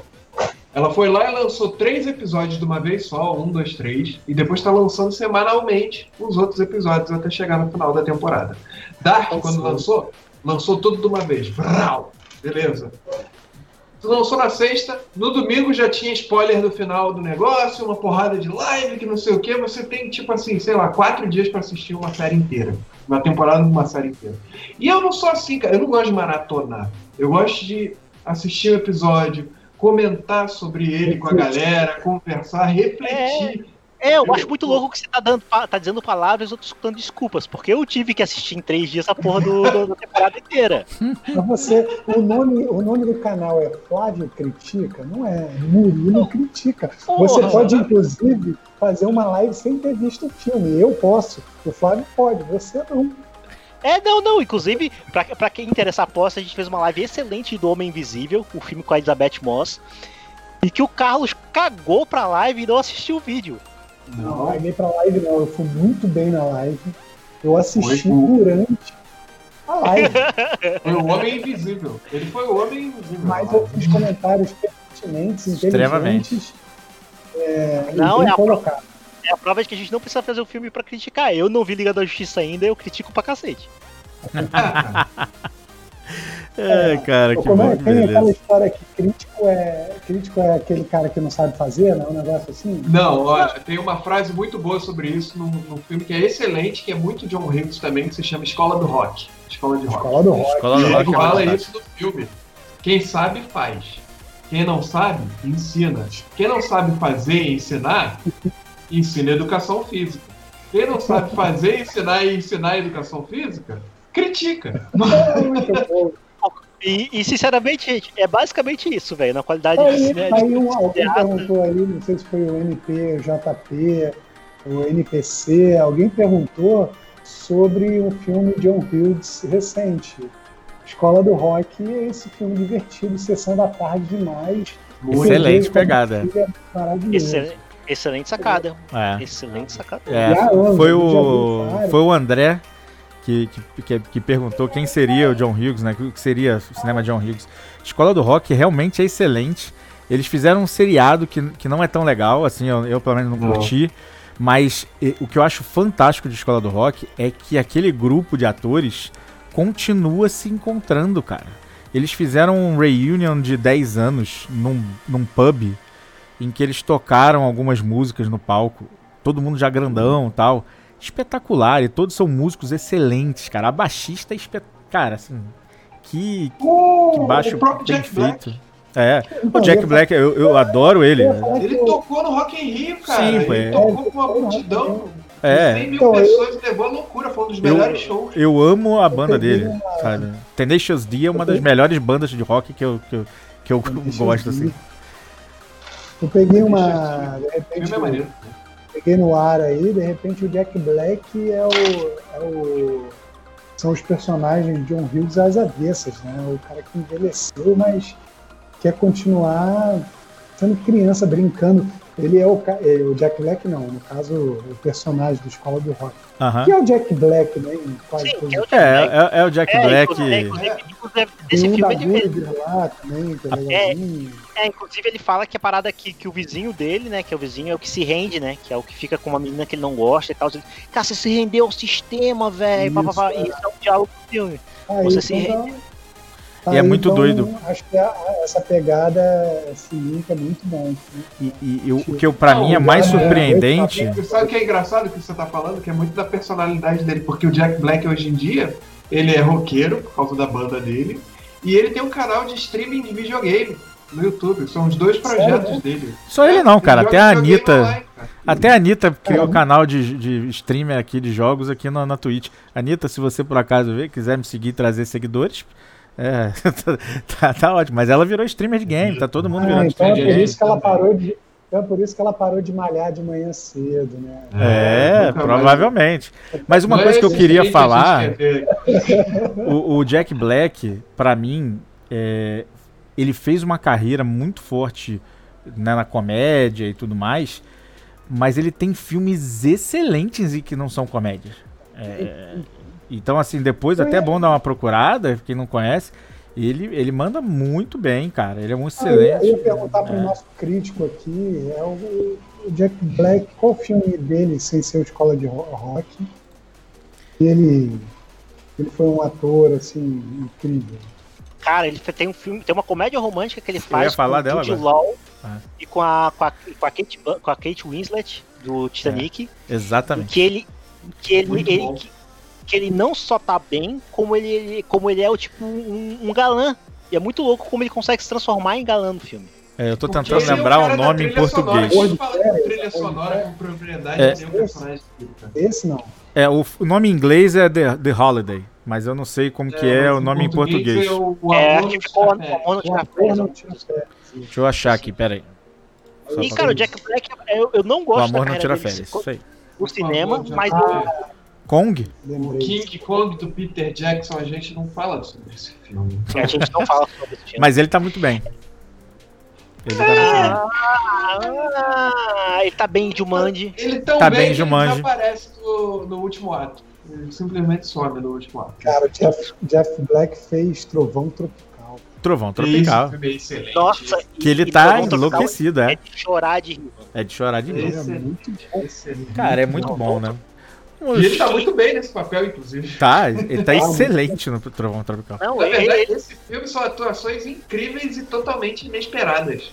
Uhum. É, eu, eu, eu, eu, assumo que assim foi um filme que eu fui assistir sem muita é, assim, esperança de ser um filme bom e achei o filme do caralho, assim, muito, muito bom mesmo. Ah, também tem, lembrei, lembrei não, dei uma bugada aqui para não esquecer nenhum filme.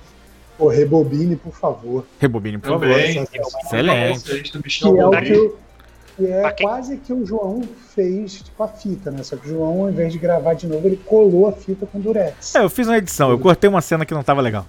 É, o Jeff é. Black fazia quase isso. Engraçado isso. Eu falei sobre Rebobine, por favor, agora foi por conta do que, cara? Não, não falei, falei, eu tava falando com vocês essa semana, era por causa do filme do Kaufman, sei lá, será? Pode ser. Porque o Michel Gondry faz muita coisa dele. Aí, Rebobine, por favor. É, é um filme que ele realmente está muito bem no filme. É. Então ele, ele tem bons filmes, ele tem bons tem, filmes. Tem. É, eu tava no, no Netflix, eu sei que é concorrente da Amazon aqui, a nossa parceira maravilhosa, está bancando esse canal. Queria live. muito, hein? Ou se tivesse é, bancando, The, meu The Deus. Polka King, é muito divertido, o rei da polka. É, ah, divertido sim, também. Muito maneiro, muito maneiro. E é uma história real, é muito bom. E ele tá. Não, não é possível. Vou até clicar antes de falar besteira ao vivo, né?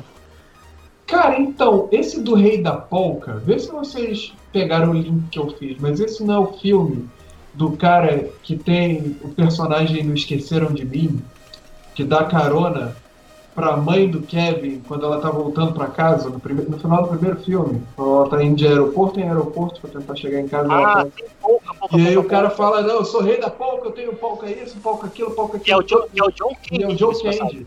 É. Que, é, que é um dos maiores parceiros também do John Hughes, né? Tem vários é, filmes é, com ele. é, o muita... John, John Hughes não, não, não, sabia, não sabia lidar com, com novos atores, então ele se sempre os malucos. É. Então, que é, que é, eu vou que... falar mais um para animar a noite do Flávio do Murilo, que eu convivo aqui no, no, nas segundas e domingos.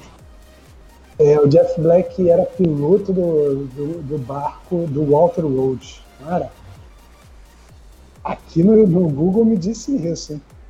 É possível. Cara, não, não, não, mas o, pro... o problema é lembrar de, de Outer World, velho. Meu Deus, velho. O filme, o filme é tão ruim, mas tão ruim, velho, que faliu o estúdio, velho. Pô, o Waterworld é uma sessão da tarde Ai, maravilhosa cara. que eu assisti. Cara, eu vou te falar, eu quando assisti o Waterworld, eu assisti assim, sabe? Ah, ok. Quando eu depois eu parei para ver uma segunda vez, não sei porquê, aí eu fiquei assim, caraca, como é que eu falei ok para esse filme? O não, filme é não, não muito é okay, ruim. O filme okay, é muito ruim. Okay. O, Aí, o herói quem... da manivela. Eu, eu, eu, só lembro disso. O herói da manivela. É, eu acho que. É, eu acho que o JP matou aqui no, no chat. Waterworld é um filme tão ruim, mas tão ruim, que ele é bom. É tipo o Battlefield, é, sabe? É, Battleship e tal. Eu defendo, eu defendo o Waterworld. Não, velho, o Walter Wood tem, tem, uma cena, tem uma cena que ele sai, que ele sai da água, velho. Dá pra escutar, tipo, a, a voz do golfinho no fundo, pelo amor de Deus, velho. Não, não, não, não. É, ele falou que é tipo ah, assistir um vídeo de batida de carro. Você não consegue parar de ver. É um desastre, mas você vai assistir. É tipo isso aí. Gostei dessa analogia. Vou o universo maneiro de Waterworld, entendeu? E era até um filme à frente do seu tempo, porque naquela época ninguém falava de aquecimento global, ainda não tinha uma verdade inconveniente do orgânico. E aí. Exatamente. É. Não, velho, não, não, não, não, não. Mas o importante é que, que, cara, como é que pode ter aquecimento global se tá cheio de gelo aí no mundo, velho? Tá errado. É, tem alguma coisa errada, né? Eu queria aproveitar aqui um comentário da NPC pra gente falar um pouco sobre um outro filme. É, ele fala do John Candy, que a gente estava falando aqui, que está incrível no Antes Só do que, é, do que Mal Acompanhado, que é um outro filme do John Hughes, né?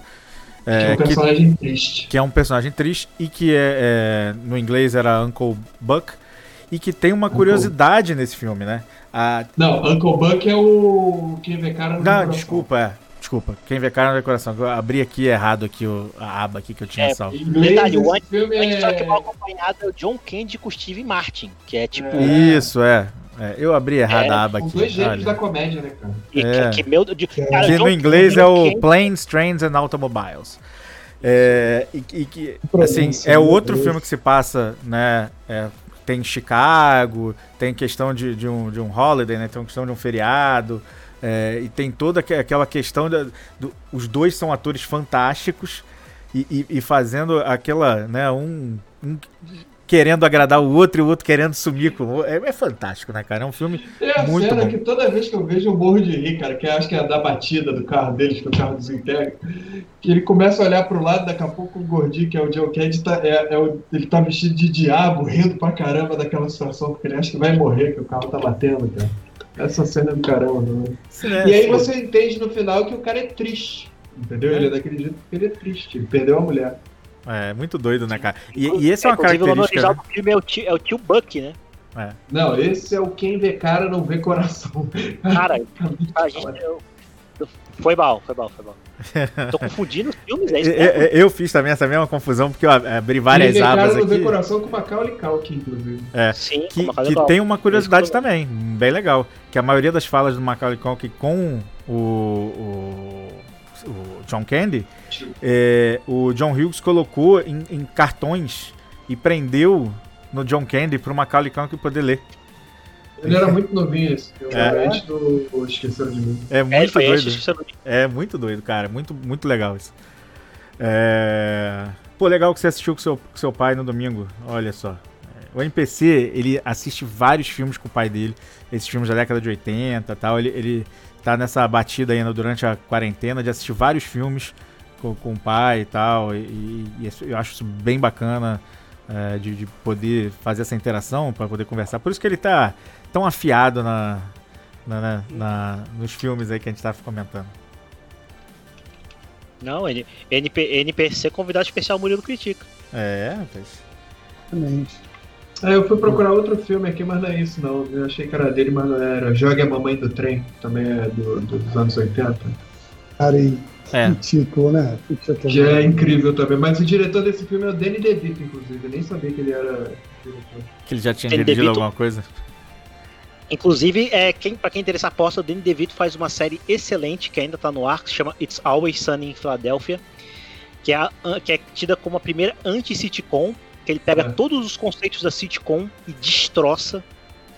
É uma sitcom é, é, assim, tem as mesmas características da sitcom, só que tudo que a sitcom diz, eles fazem o contrário em Atlanta em Filadélfia, e ele tá excelente na série, diga-se passagem.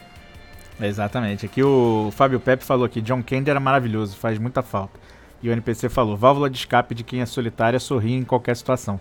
E, e, e é isso mesmo, né, cara? Assim, você pega. É, se você pensar também em fases da sua vida que você foi mais solitário, você vai, vai se pegar em vários momentos é, tentando sorrir de qualquer situação para esquecer, né? É, principalmente as pessoas que passaram períodos mais longos, elas conseguem identificar isso até com uma um pouco mais de facilidade depois, né? Quando estão melhores, né? Mas tem muita coisa legal é, que, ele, que ele usa, né? E mostra nesses filmes que eu acho que dá para você é, ver na vida, né? Se, se identificar. Não, são de uma temporalidade absurda. É, exatamente. Você assiste hoje você, você, você gosta, né? Assim, parece que não, não envelheceu. é, o que é bem triste porque o John Hughes nunca, ele nunca ganhou prêmio por nada, assim. Não. É. é, você tem um diretor incrível, mas que. Acho, é, tipo assim, acho que nem por, por, Como é que é? Quando você ganha. Nem Oscar póstumo, nada do. Não, cara, tem algum prêmio. Ai, eu tô tentando lembrar se era o Team's Choice Award que o, o, o, cast da maioria dos filmes dele, né, a galera do Clube dos Cinco e tal, que eles fazem uma homenagem a ele pelo conjunto da obra. Eu acho que é Team's Choice Award.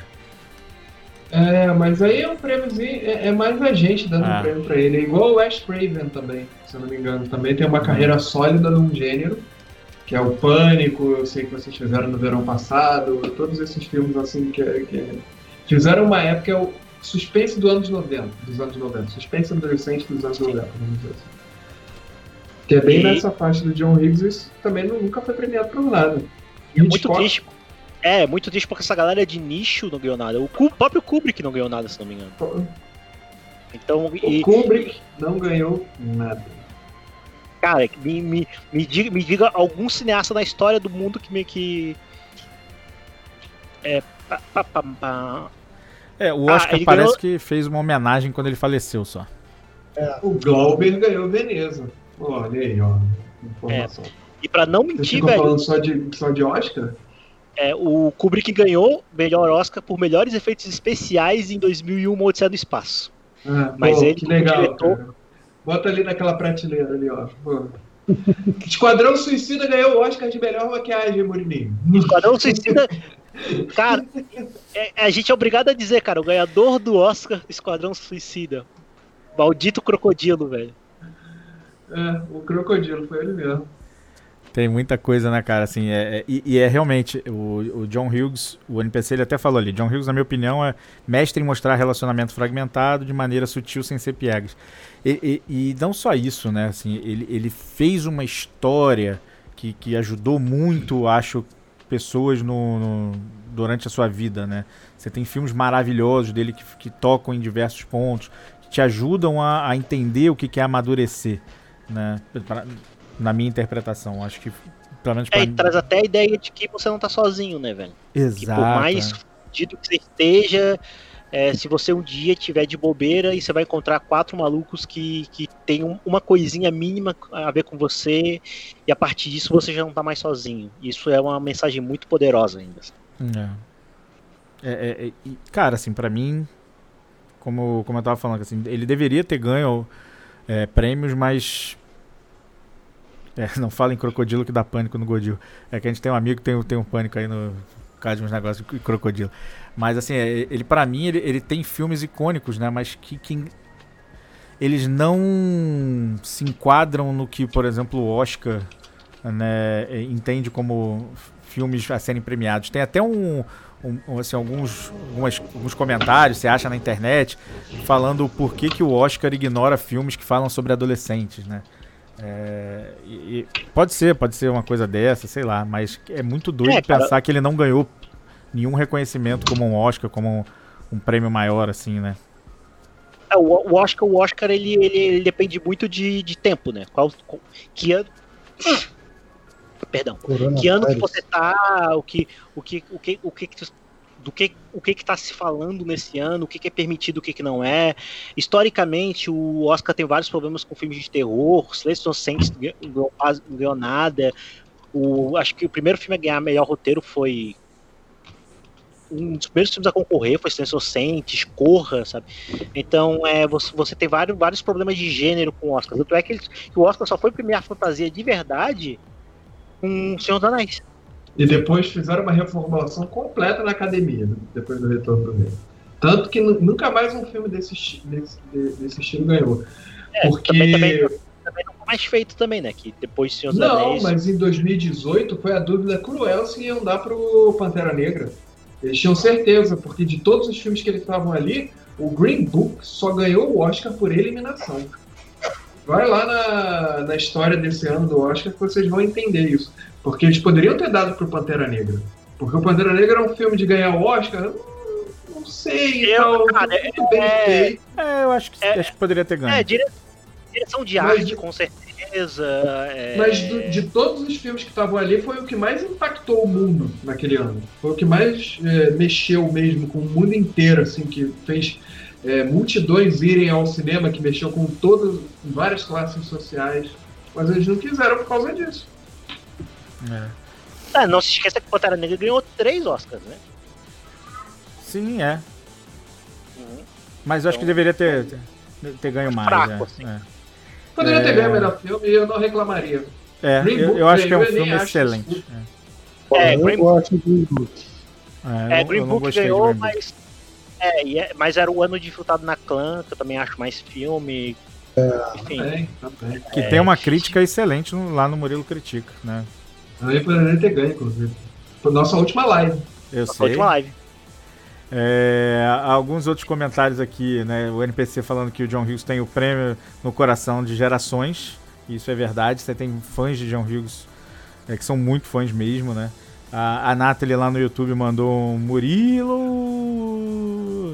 Então acho que ela tá feliz de estar tá vendo você e mandou também uns seus lindos.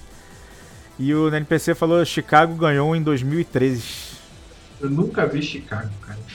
Cara, Chicago tem uma cena que eu acho incrível, velho, mas eu não sou um grande fã de Chicago, não.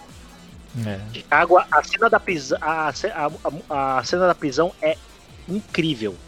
Eu, eu assisto lá de vez em quando até hoje e eu ainda tremo assistindo. A cena da prisão é uma das paradas mais incríveis de, de coreografia, de construção de cena, ela é perfeita. Eu não. não Cara, nesse não ano, O Pianista é um filme mil anos luz melhor do que Chicago. Poderia ter dado pro pianista. É, cara, mas anos e anos, velho. Anos e anos. É, aquele era o. É, é, sabe, é, isso é o que ano. O falou, é, depende da academia no ano, né? O que ela tá querendo. É. E, por exemplo, As Horas é muito mais filme que Chicago também. Também. ganhou. Também. Verdade. Então... Cara, eu acho que assim, tem o John Hughes tem muitos outros filmes, né, é, bacanas, como Antes Só do que Mal Acompanhado, né, como Quem Vê Cara Não Vê Coração, é, tem todos os, o, os Esqueceram de Mim, né, mas é, é, o que a gente falou aqui, né? Ele foi um gênio para mim em falar sobre relacionamentos, falar sobre a, os adolescentes, né? A vida de, de, das pessoas nessa época. E, e cara, para mim, inegavelmente, os, o, o, Clube dos Cinco e, e Continua Vida Doidado são os grandes filmes dele. Do, na, com ali, talvez, Mulher Nota Mil vindo um pouco atrás e, e, e com, né, é, esqueceram de mim também que são os filmes que mais me marcaram. Mas vocês têm um filme que vocês falariam. Se você quer assistir, nunca viu nada de John Hughes, você tem que assistir esse filme. Cara, direção conta é, Clube dos Cinco, com certeza. Não é o filme mais engraçado dele, mas, cara, é, para mim é um filme de representação dele, dos que ele, dos que ele dirigiu, é claro, né? Uhum. É, dele como roteirista, bah, difícil. É muito difícil. Porque ele tem muita coisa muito boa. É, Férias Frustradas, Milagre no Rua 34, todo, Gatinhos Gatões, todos são incríveis. É, então, é, cara, para mim seria muito injusto dizer assistir tal filme que ele, que ele escreveu e não falar Esqueceram de Mim também. É, Esqueceram de Mim na cara também. É sacanagem, cara. sabe? Ah, pô, Beethoven é incrível. Porra, mas ninguém segura esse bebê também é dele, sabe? Tipo, são todos filmes que para mim é impossível você dizer você deixar de fora, saca? É, pra, pra, eu concordo com você, cara. É muito difícil. Eu tenho meus dois favoritos, como eu falei, mas, cara, é inegável que eu acho que Sessão da Tarde é o que é, e por isso que eu, que eu escolhi colocar no título Sessão da Tarde. É, Sessão da Tarde é o que é muito pelos filmes do John Hughes. Entendeu? A, a Manu falou lá no começo, que assim, quando você falou que só viu o Curtindo a Vida Doidado pra live, ela falou que assim, cara, eu vi pelo menos umas 65 vezes na sessão da tarde. Porque era um filme que passava várias, várias vezes, né? Sessão da tarde. Ainda existe sessão da tarde? Eu não sei. Tá aí uma não boa sei. pergunta. Eu acho que talvez não, né? Existia não. Mudou, a Globo mudou tanto a programação, né? Que... Eu não vejo TV há tanto tempo que. É, eu também não vejo TV. A última vez que eu vi era só novela atrás de novela atrás de novela, então. Eu não é. assisto televisão também há muito tempo, não faço nem ideia. Mas eu, eu não me surpreenderia se ainda existisse, porque é, é algo que movimentava a TV durante a tarde. Né? Existe, a Manu falou que existe. Uhum. uhum. Então, cara, é isso, assim. Isso, só que eu acho que hoje em dia você não passa mais tantos aqueles filmes repeteco como era antigamente, né? Hoje em dia você passa muito Hannah Montana, muitos filmes mais, mais recentes, talvez, né? Um Amor de Vizinha, A Lenda do Tesouro. Olha aí. Um, am um amor de caralho. Relembrar viver mesmo. Puta que pariu. Cara, é muito doido. Era do né? Tesouro Perdido? Eu tô, eu tô lendo que tava aqui no site do UOL qual é a programação. Ah, não, é 2018 a parada, não sei. Não posso afirmar se ainda existe sessão da tarde. É, a, a Malu falou aqui no site que ainda existe. No, no, no chat, né? Inclusive, um dia a gente pode sentar aqui para falar de novela, mas aí, cara, mesmo. É, não, não, aí, aí a gente vai começar a live de 12 horas. É, vai ser uma live um pouco horas. maior. É, eu acho que a gente pode tentar ver o que, que o Murilo fa fala assim sobre John Hughes no geral para fazer um, um, fechamento, rumar para um final. A gente está com quase duas horas. É, não quero Sim. também ocupar a noite toda de todo mundo. É, porque a pizza do, do, do amigo lá já chegou, a minha ela tá estreando. Eu acho que eu acho que já deve ter até acabado a pizza lá do, do JP. Tem que botar o um negócio na airfryer. Tem que botar alguma coisa na airfryer. Eu tô pensando aqui que eu vou botar na airfryer. então vai, Murilo, faz teu nome. Cara, Ih, a pizza nem chegou ainda. Sempre, eu, fico, eu sempre fico sem, sem, graça nessa hora, velho. É, você é, é intelectual, né, cara? Você, você, é, você que é o crítico, John, né? John Hughes é uma representação, é um, é, é um caso, acho que único no cinema, quando o cineasta com a voz perfeita e, o, e a linguagem perfeita encontra o momento perfeito para que ele pode se mostrar. É, ele é uma representação óbvia da juventude dos anos 80, é, com Twisted Sisters, com o Pink Floyd. Se você tem todo esse background, os filmes dele crescem muito. E mesmo assim são filmes super divertidos, são filmes super tranquilos. É, se você quiser assistir para relaxar, você consegue. Se você quiser assistir para assistir para ver coisas várias camadas, você também consegue. Então eu acho que dentro desse contexto vale muito a pena você curtir cada um dos filmes dele. São poucos filmes que ele dirigiu é, e, e, muitos filmes que ele escreveu que também, também são incríveis e que fazem parte da nossa infância. Então, é, e não envelheceram em nada. Em, é, Dado não envelheceu em nada, Clube dos Cinco não envelheceu em nada, é, Esqueceram de Mim não envelheceu em nada, Denis o Pimentinha não envelheceu em nada. Então, são coisas que merecem ser revistas, nem pela nostalgia, mas vale muito a pena ainda. Perfeito. Não poderia ter dito melhor. É... Faço as minhas palavras, as palavras do meu. Segunda temos um encontro marcado, então, né? Com certeza. É, aproveitando aqui, o Fábio deu uma zoada no JP, falando que a pizza dele tá demorada, que ele já pediu um suco de cevada, que já chegou e já está tomando. Olha só. É, o NPC falou aqui. É, e alguém muito especial, Beethoven, filmes de Natal no geral, né? É, tem vários, né? A gente falou Sim. aqui de, de Esqueceram de Mim, né? É, que, que é o, o filme Milagre de Natal. na Rua 34. Milagre na Rua 34. São, são filmes é, que, pra, que marcaram né, demais, né? Os, que, eu acho que, que era um padrão né, na, na, Globo, né? No dia de Natal, você ter o Esqueceram de Mim. E, e, foi isso durante muitos anos. Eu lembro de, sei lá, por uns 10 anos assistir Esqueceram de Mim no, no dia de Natal. Né? O NPC também falou que ele tem problemas sérios com ruivas por causa do Hughes. Eu acho que o Hughes também tinha, né? E, é, é, não, não, não, não, é exclusivo o seu nome. É, e acho que isso passou para muita gente. Mas é, é, é, muito doido pensar nisso e, e, e, pensar que, assim, pelo menos pra minha geração, pra, pra galera de 30 e poucos, 40 anos, 40 e pouquinhos e tal, o, o John Hughes ele marca e ajuda a gente, ele praticamente ele pega na nossa mão para ensinar uh, várias coisas, né? Para ajudar a, a, criar. Ele foi um parceiro, acho que dos pais, né? Ele, ele ajuda a construir é, o caráter de muita gente, construir e eu acho que o mais importante, fazer com que as pessoas entendam que é normal não ser é, aquela pessoa padrão do, do mais fantástico, né? É, você vai ter, você pode ser qualquer tipo de adolescente, ter sido qualquer tipo de criança, adulto, é, de, né, como diz no Clube dos Cinco, ser qualquer um dos cinco personagens e mesmo assim conseguir lograr êxito, né, ser, ter sucesso, ser um cara gente boa e tudo mais, e ter amigos principalmente, né? Acho que ele ajuda muito nisso. E como a Malu falou, Molly Ringwald, musa. É, ela foi musa de muita gente. Acho que até Recentemente, né? Eu não vejo muita coisa dela hoje em dia. Não sei vocês. É normal não ser normal. Exatamente, é isso que eu tava tentando falar e eu fiquei uns dois minutos falando e não, não falei essa frase curtinha. Dizem que eu sou louco por pensar assim. É, exatamente. E, e, é, e, é, como a Malu acabou de falar, acho que todo mundo nessa faixa etária tem memória afetiva com, com algum dos filmes do, do, do Hughes, para não dizer todos, né?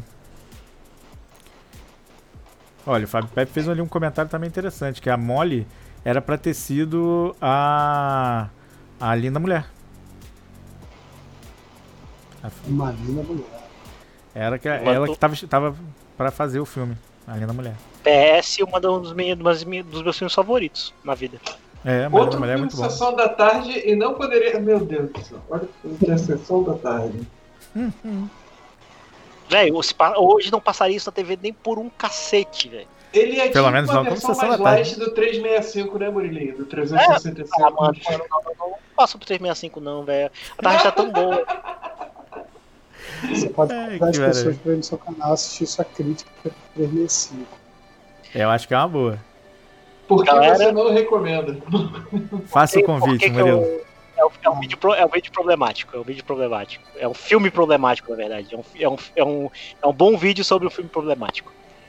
É, então assim, eu acho que para até para ajudar, é, eu acho que vocês têm que ir lá no canal do Murilo Critica. Tem muita crítica lá já. Eles estão aí já há algum tempo fazendo isso.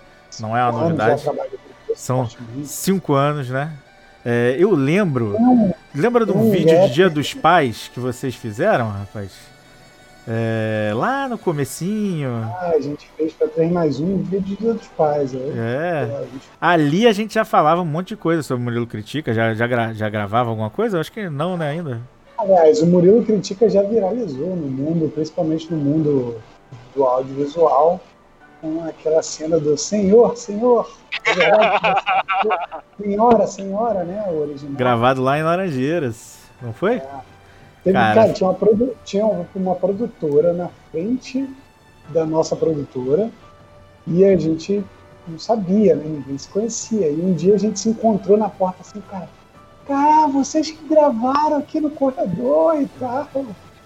É muito doido. Para quem não sabe, né?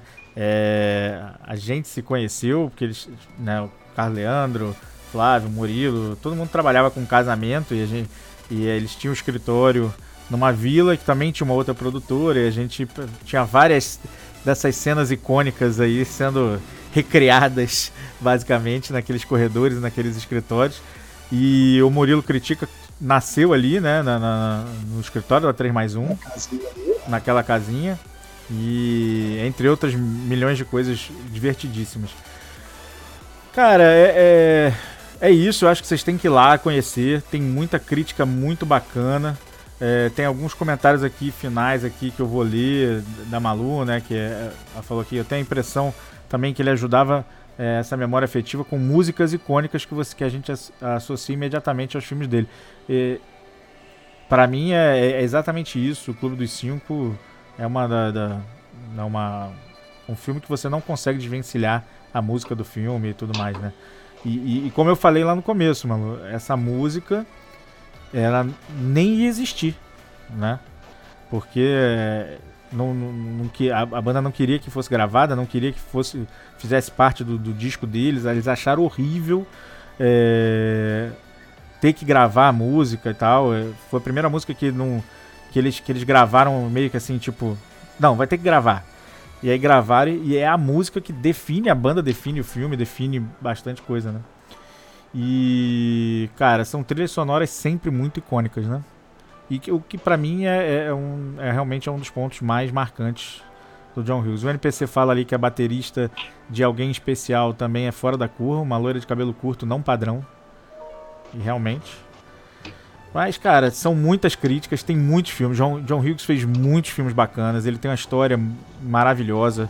Eu acho que vale a pena revisitar alguns filmes. Eu revisitei alguns e quero revisitar outros é, no, nos próximos dias aí, que, que realmente foram filmes que marcaram muito. E eu acho que lá no canal do Murilo Critica você vai achar críticas de outros tantos filmes maravilhosos.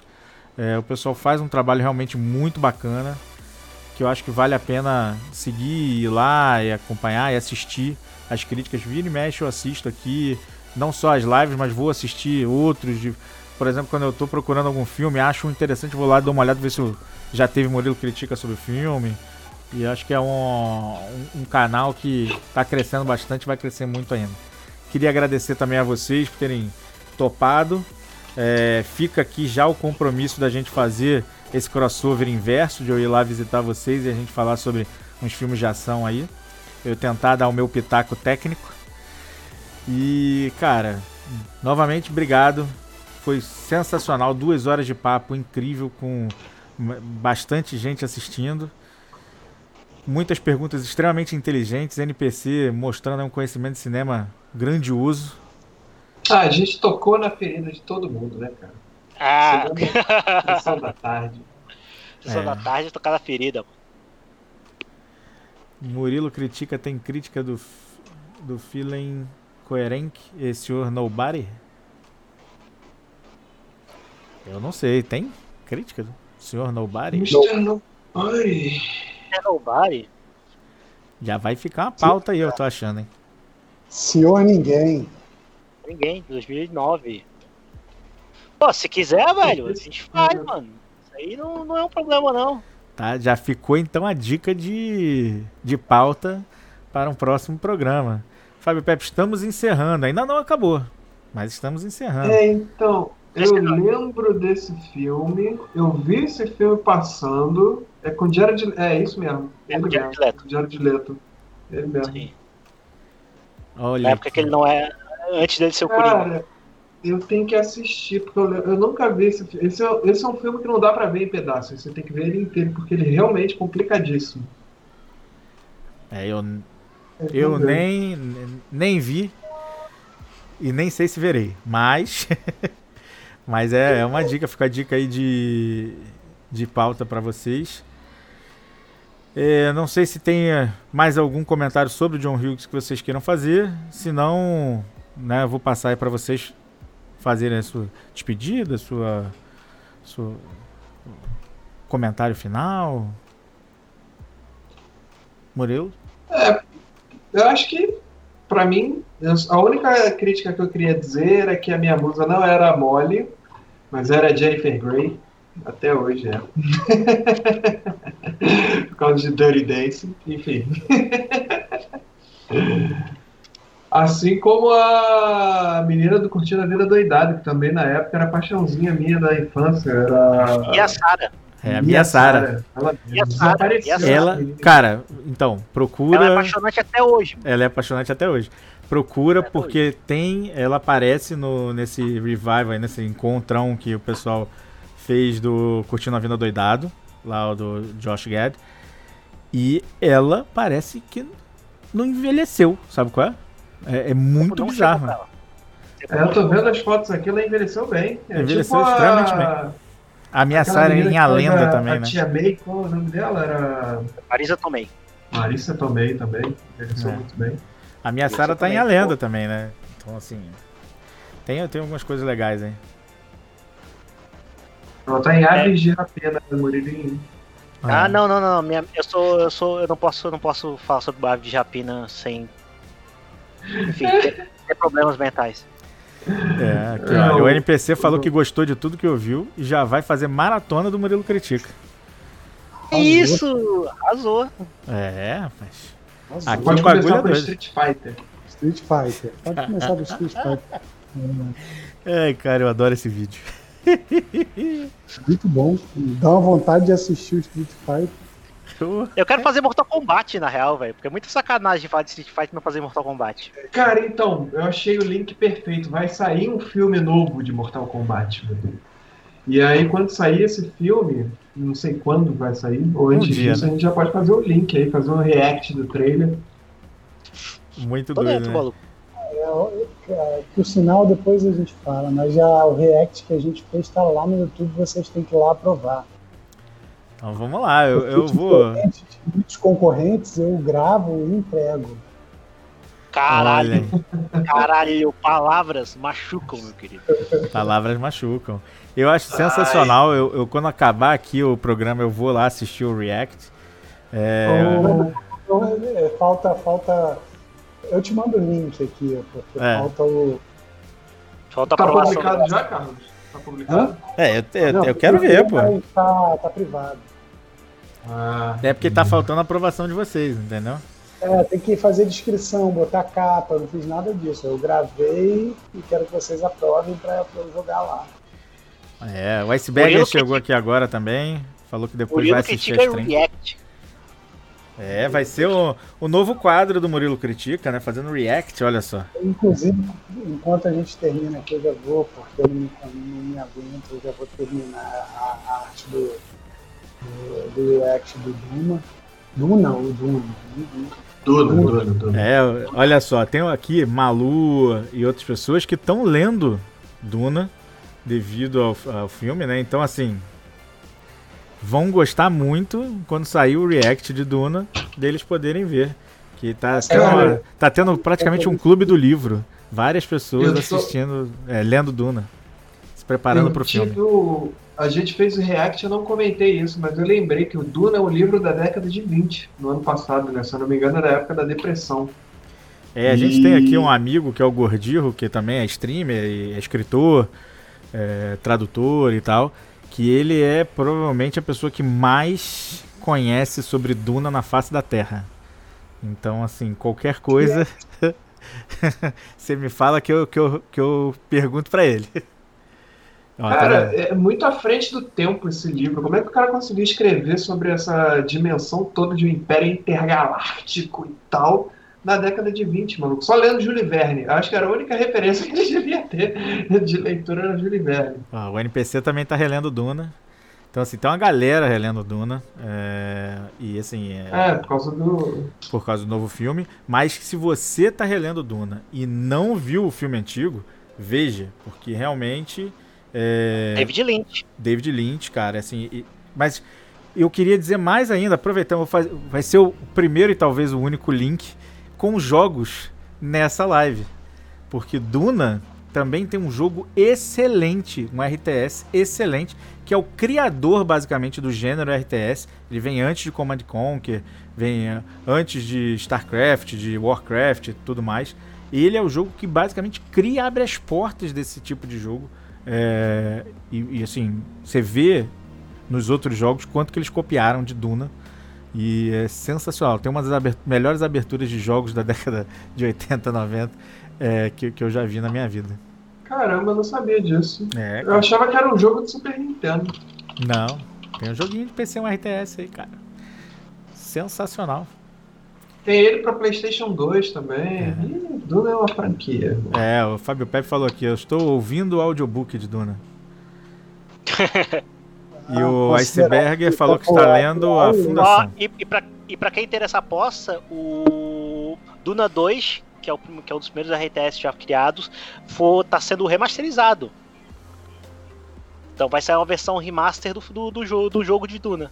Olha Tem verme de areia?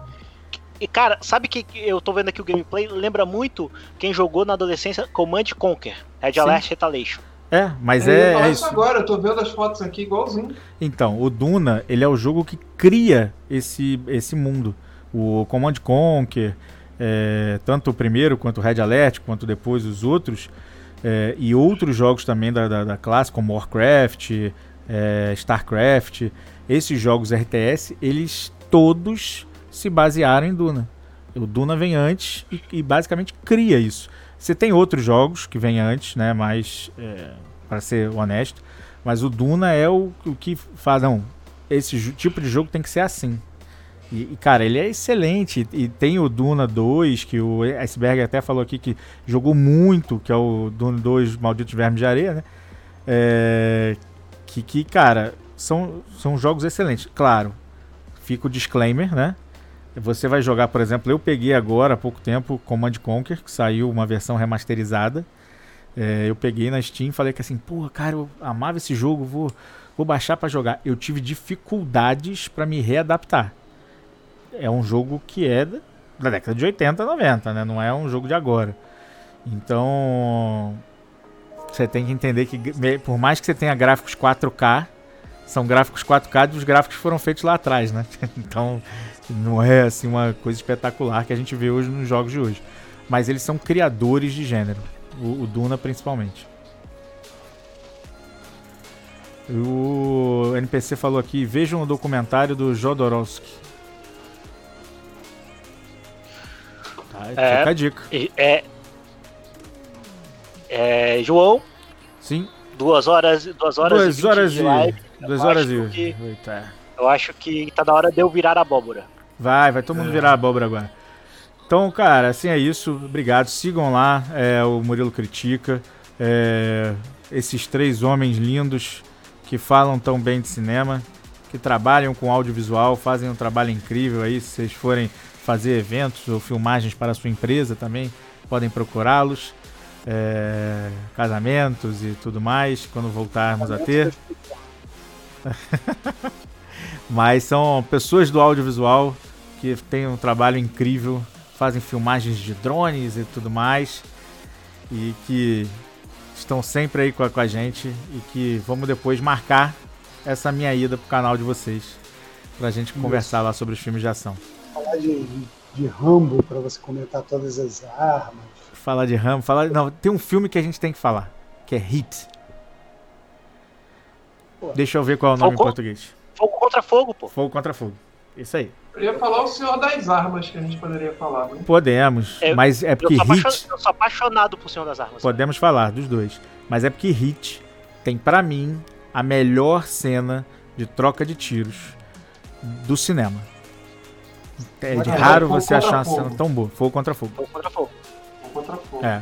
É, é, uma, é uma é, cena gravada engano, em, em plano de sequência. É com Val Kilmer, se não me engano, Sim, e eu Val acho que é do Joe Schumacher o filme. O Alpatino. É, a Val Kilmer, o Alpatino e tal. E a cena de tiro que tem na... Ah, Michael Mann, desculpa, me enganei o diretor. É, cena de tiro que tem, ela foi filmada num plano de sequência, né?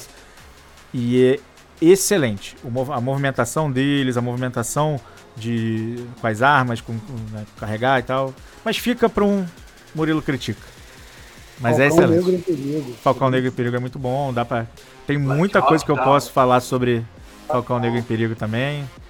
Fazer é muitos paralelos com a vida real. É, vamos lá, porque minha pizza já tá gelada. É, esquenta no forno, tá tranquilo. Pessoal, é isso. Ainda vou pedir. É isso. A gente vai encerrando por aqui mais um Tenente Cast. É muito bom ter vocês aqui. Foi muito. O papo rendeu bastante. É, a gente falou muito sobre, para mim, os principais filmes dele, falando sobre ele. E a, agradecer também ao pessoal que veio assistir, fez, participou bastante. Né? Tem muitos comentários que foram excelentes do André, do, do NPC, JP, é, Malu, todo mundo ajudando muito, né? A gente lembrando aqui dos filmes do John Hughes. E, cara, é isso. É, muito, muito obrigado mesmo. Eu vou encerrar deixando vocês. E a gente se vê na próxima.